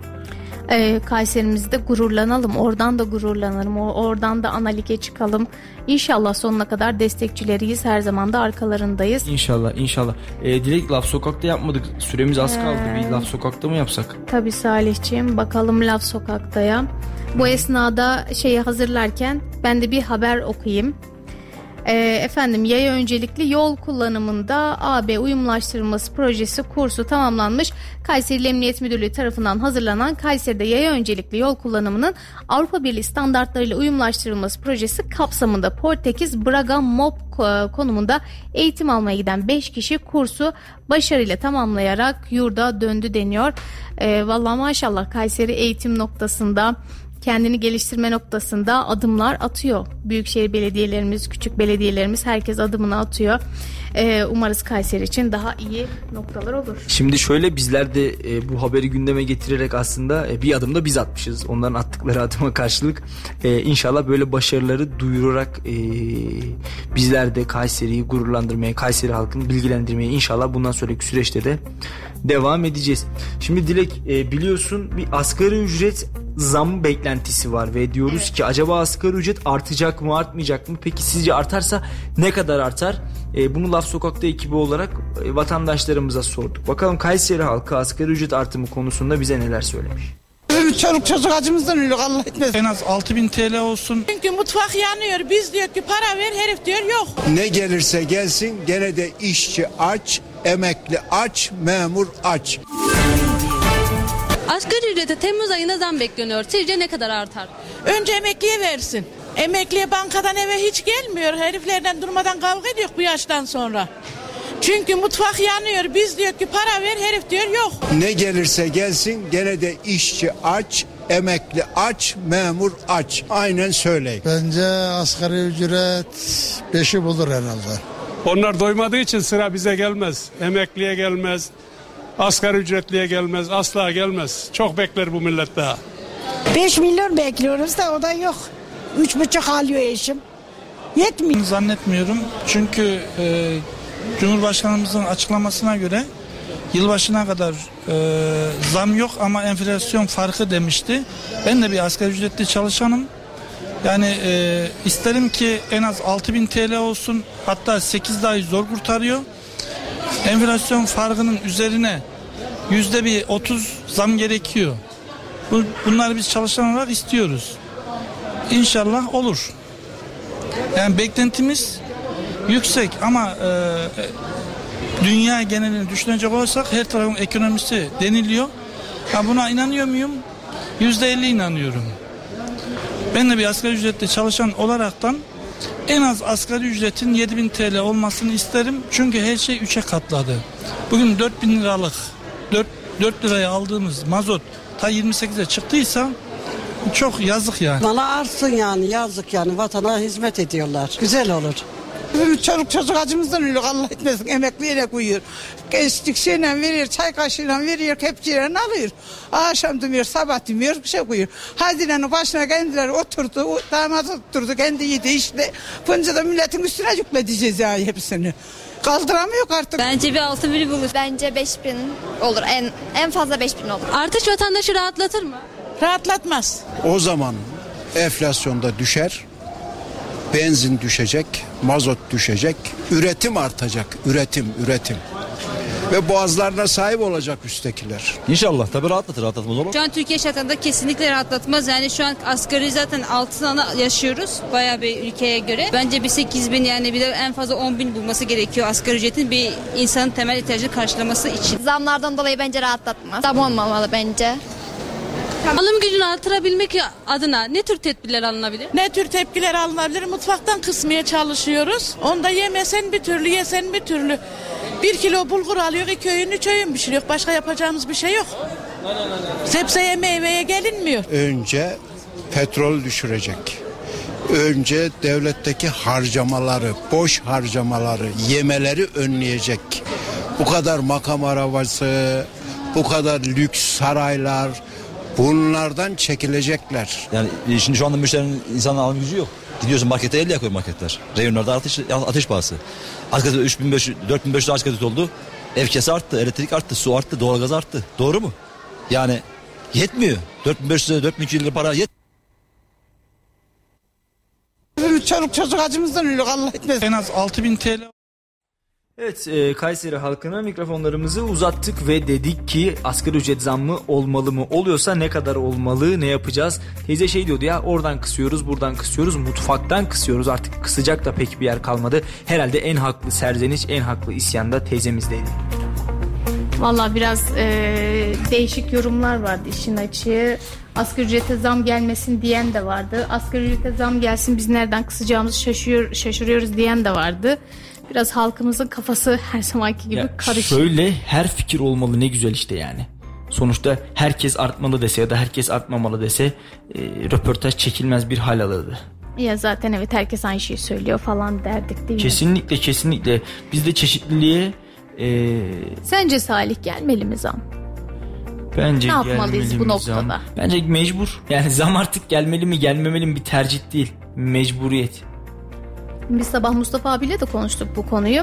İkimizin de hemfikir olduğu şey şuydu. Önce ekonomideki piyasa dengesinin sağlanması. Asgari ücreti istediği kadar çıkaralım. Piyasada he, önüne alamadığımız artış yaşandıkça biz zaten Hiçbir kıymeti olmayacak. Hiçbir Asgari kıymeti olmayacak cebine girmeden aslında azalan paralar var ortada. Yani e, adam maaşı almıyor ama e, bakıyorsun maaşı almadan cebindeki para bitiyor. Nasıl? E, zaten atıyorum Ocak ayında Şubat ayında alınacak maaşın zammını e, Aralık zamlarıyla ödüyor adam. Yani cebine para girmeden bitiyor. Şimdi eskinin 1850 lirasıyla 2300 lirasıyla günümüzün 4250 lirası bir mi? Bir diyebilir miyiz ya? Bunu alım gücümü kaldı. çocuk bile inanmaz yani. Aynen öyle. Salih'cim değerli yorumların için teşekkür ederiz. Programı elinden almış gibi oldum ama. Ben teşekkür ederim. Dilek e, istersen ben sana paslayayım. Bu, bu, bu haftayı da seninle kapatalım ne Tamamdır. dersin? Değerli dinleyenler bir haftadır bana katlandığınız için, sıkılmadan, utanmadan, yorulmadan dinlediğiniz için ben şahsım adına teşekkür ediyorum. E, pazartesiye kadar radyolarınız olmayacağım ama bir- kısa bir duyuru yapayım. Yarın biliyorsunuz Gezici Radar günü. Yarın e, Kayseri'nin Koca Sinan ilçesine bağlı Doruklu köyünden sesleneceğiz sizlere. Bol türkülü, şarkılı, atlı, e, koyunlu kuzulu keyifli bir program İnşallah yarın izlersiniz. Pazar günü de biliyorsunuz e, Profesör Doktor e, Osman Özsoy, Doktor Bilgin Yazlık ve Kayseri'nin yaşayan tarihi Halit Erkiletlioğlu ile birlikte ve bir de bu hafta e, mağaracı Ali Yamaç'la birlikte Kayseri Koramaz Vadisi'ndeki mağaraları gezdik, yeraltı şehirlerini gezdik. Pazar günü de bir adımla başlar sizlerle olacak efendim İnşallah keyifle izlersiniz. Pazartesiye kadar hoşçakalın diyorum. Sözü de dileğe bırakıyorum. Çok değerli, çok kıymetli yorumlar için teşekkür ediyorum tekrar Salih. Efendim haftanın son iş günü en azından cuma dediğimiz için öyle diyoruz. Ağız alışkanlığı bir haftanın son iş günüyle karşınızdaydık. Ee, Türkiye, dünya ve Kayseri gündeminden haberleri değerlendirdik. Ee, Bizlere katlandığınız için, bizlere eşlik ettiğiniz için teşekkür ediyoruz. Sürçülisan ettiysek affola efendim. Bizler de dilimizin döndüğünce olabildiğince haberleri yorumluyoruz. Ee, kendinize iyi bakın. Güzel haber, haberler alacağınız bir gün olmasını, bir hafta sonu olmasını diliyoruz efendim. Hoşçakalın. Salih Zeki Çetin'in sunumuyla konuşacaklarımız var sona erdi. Radyo Radar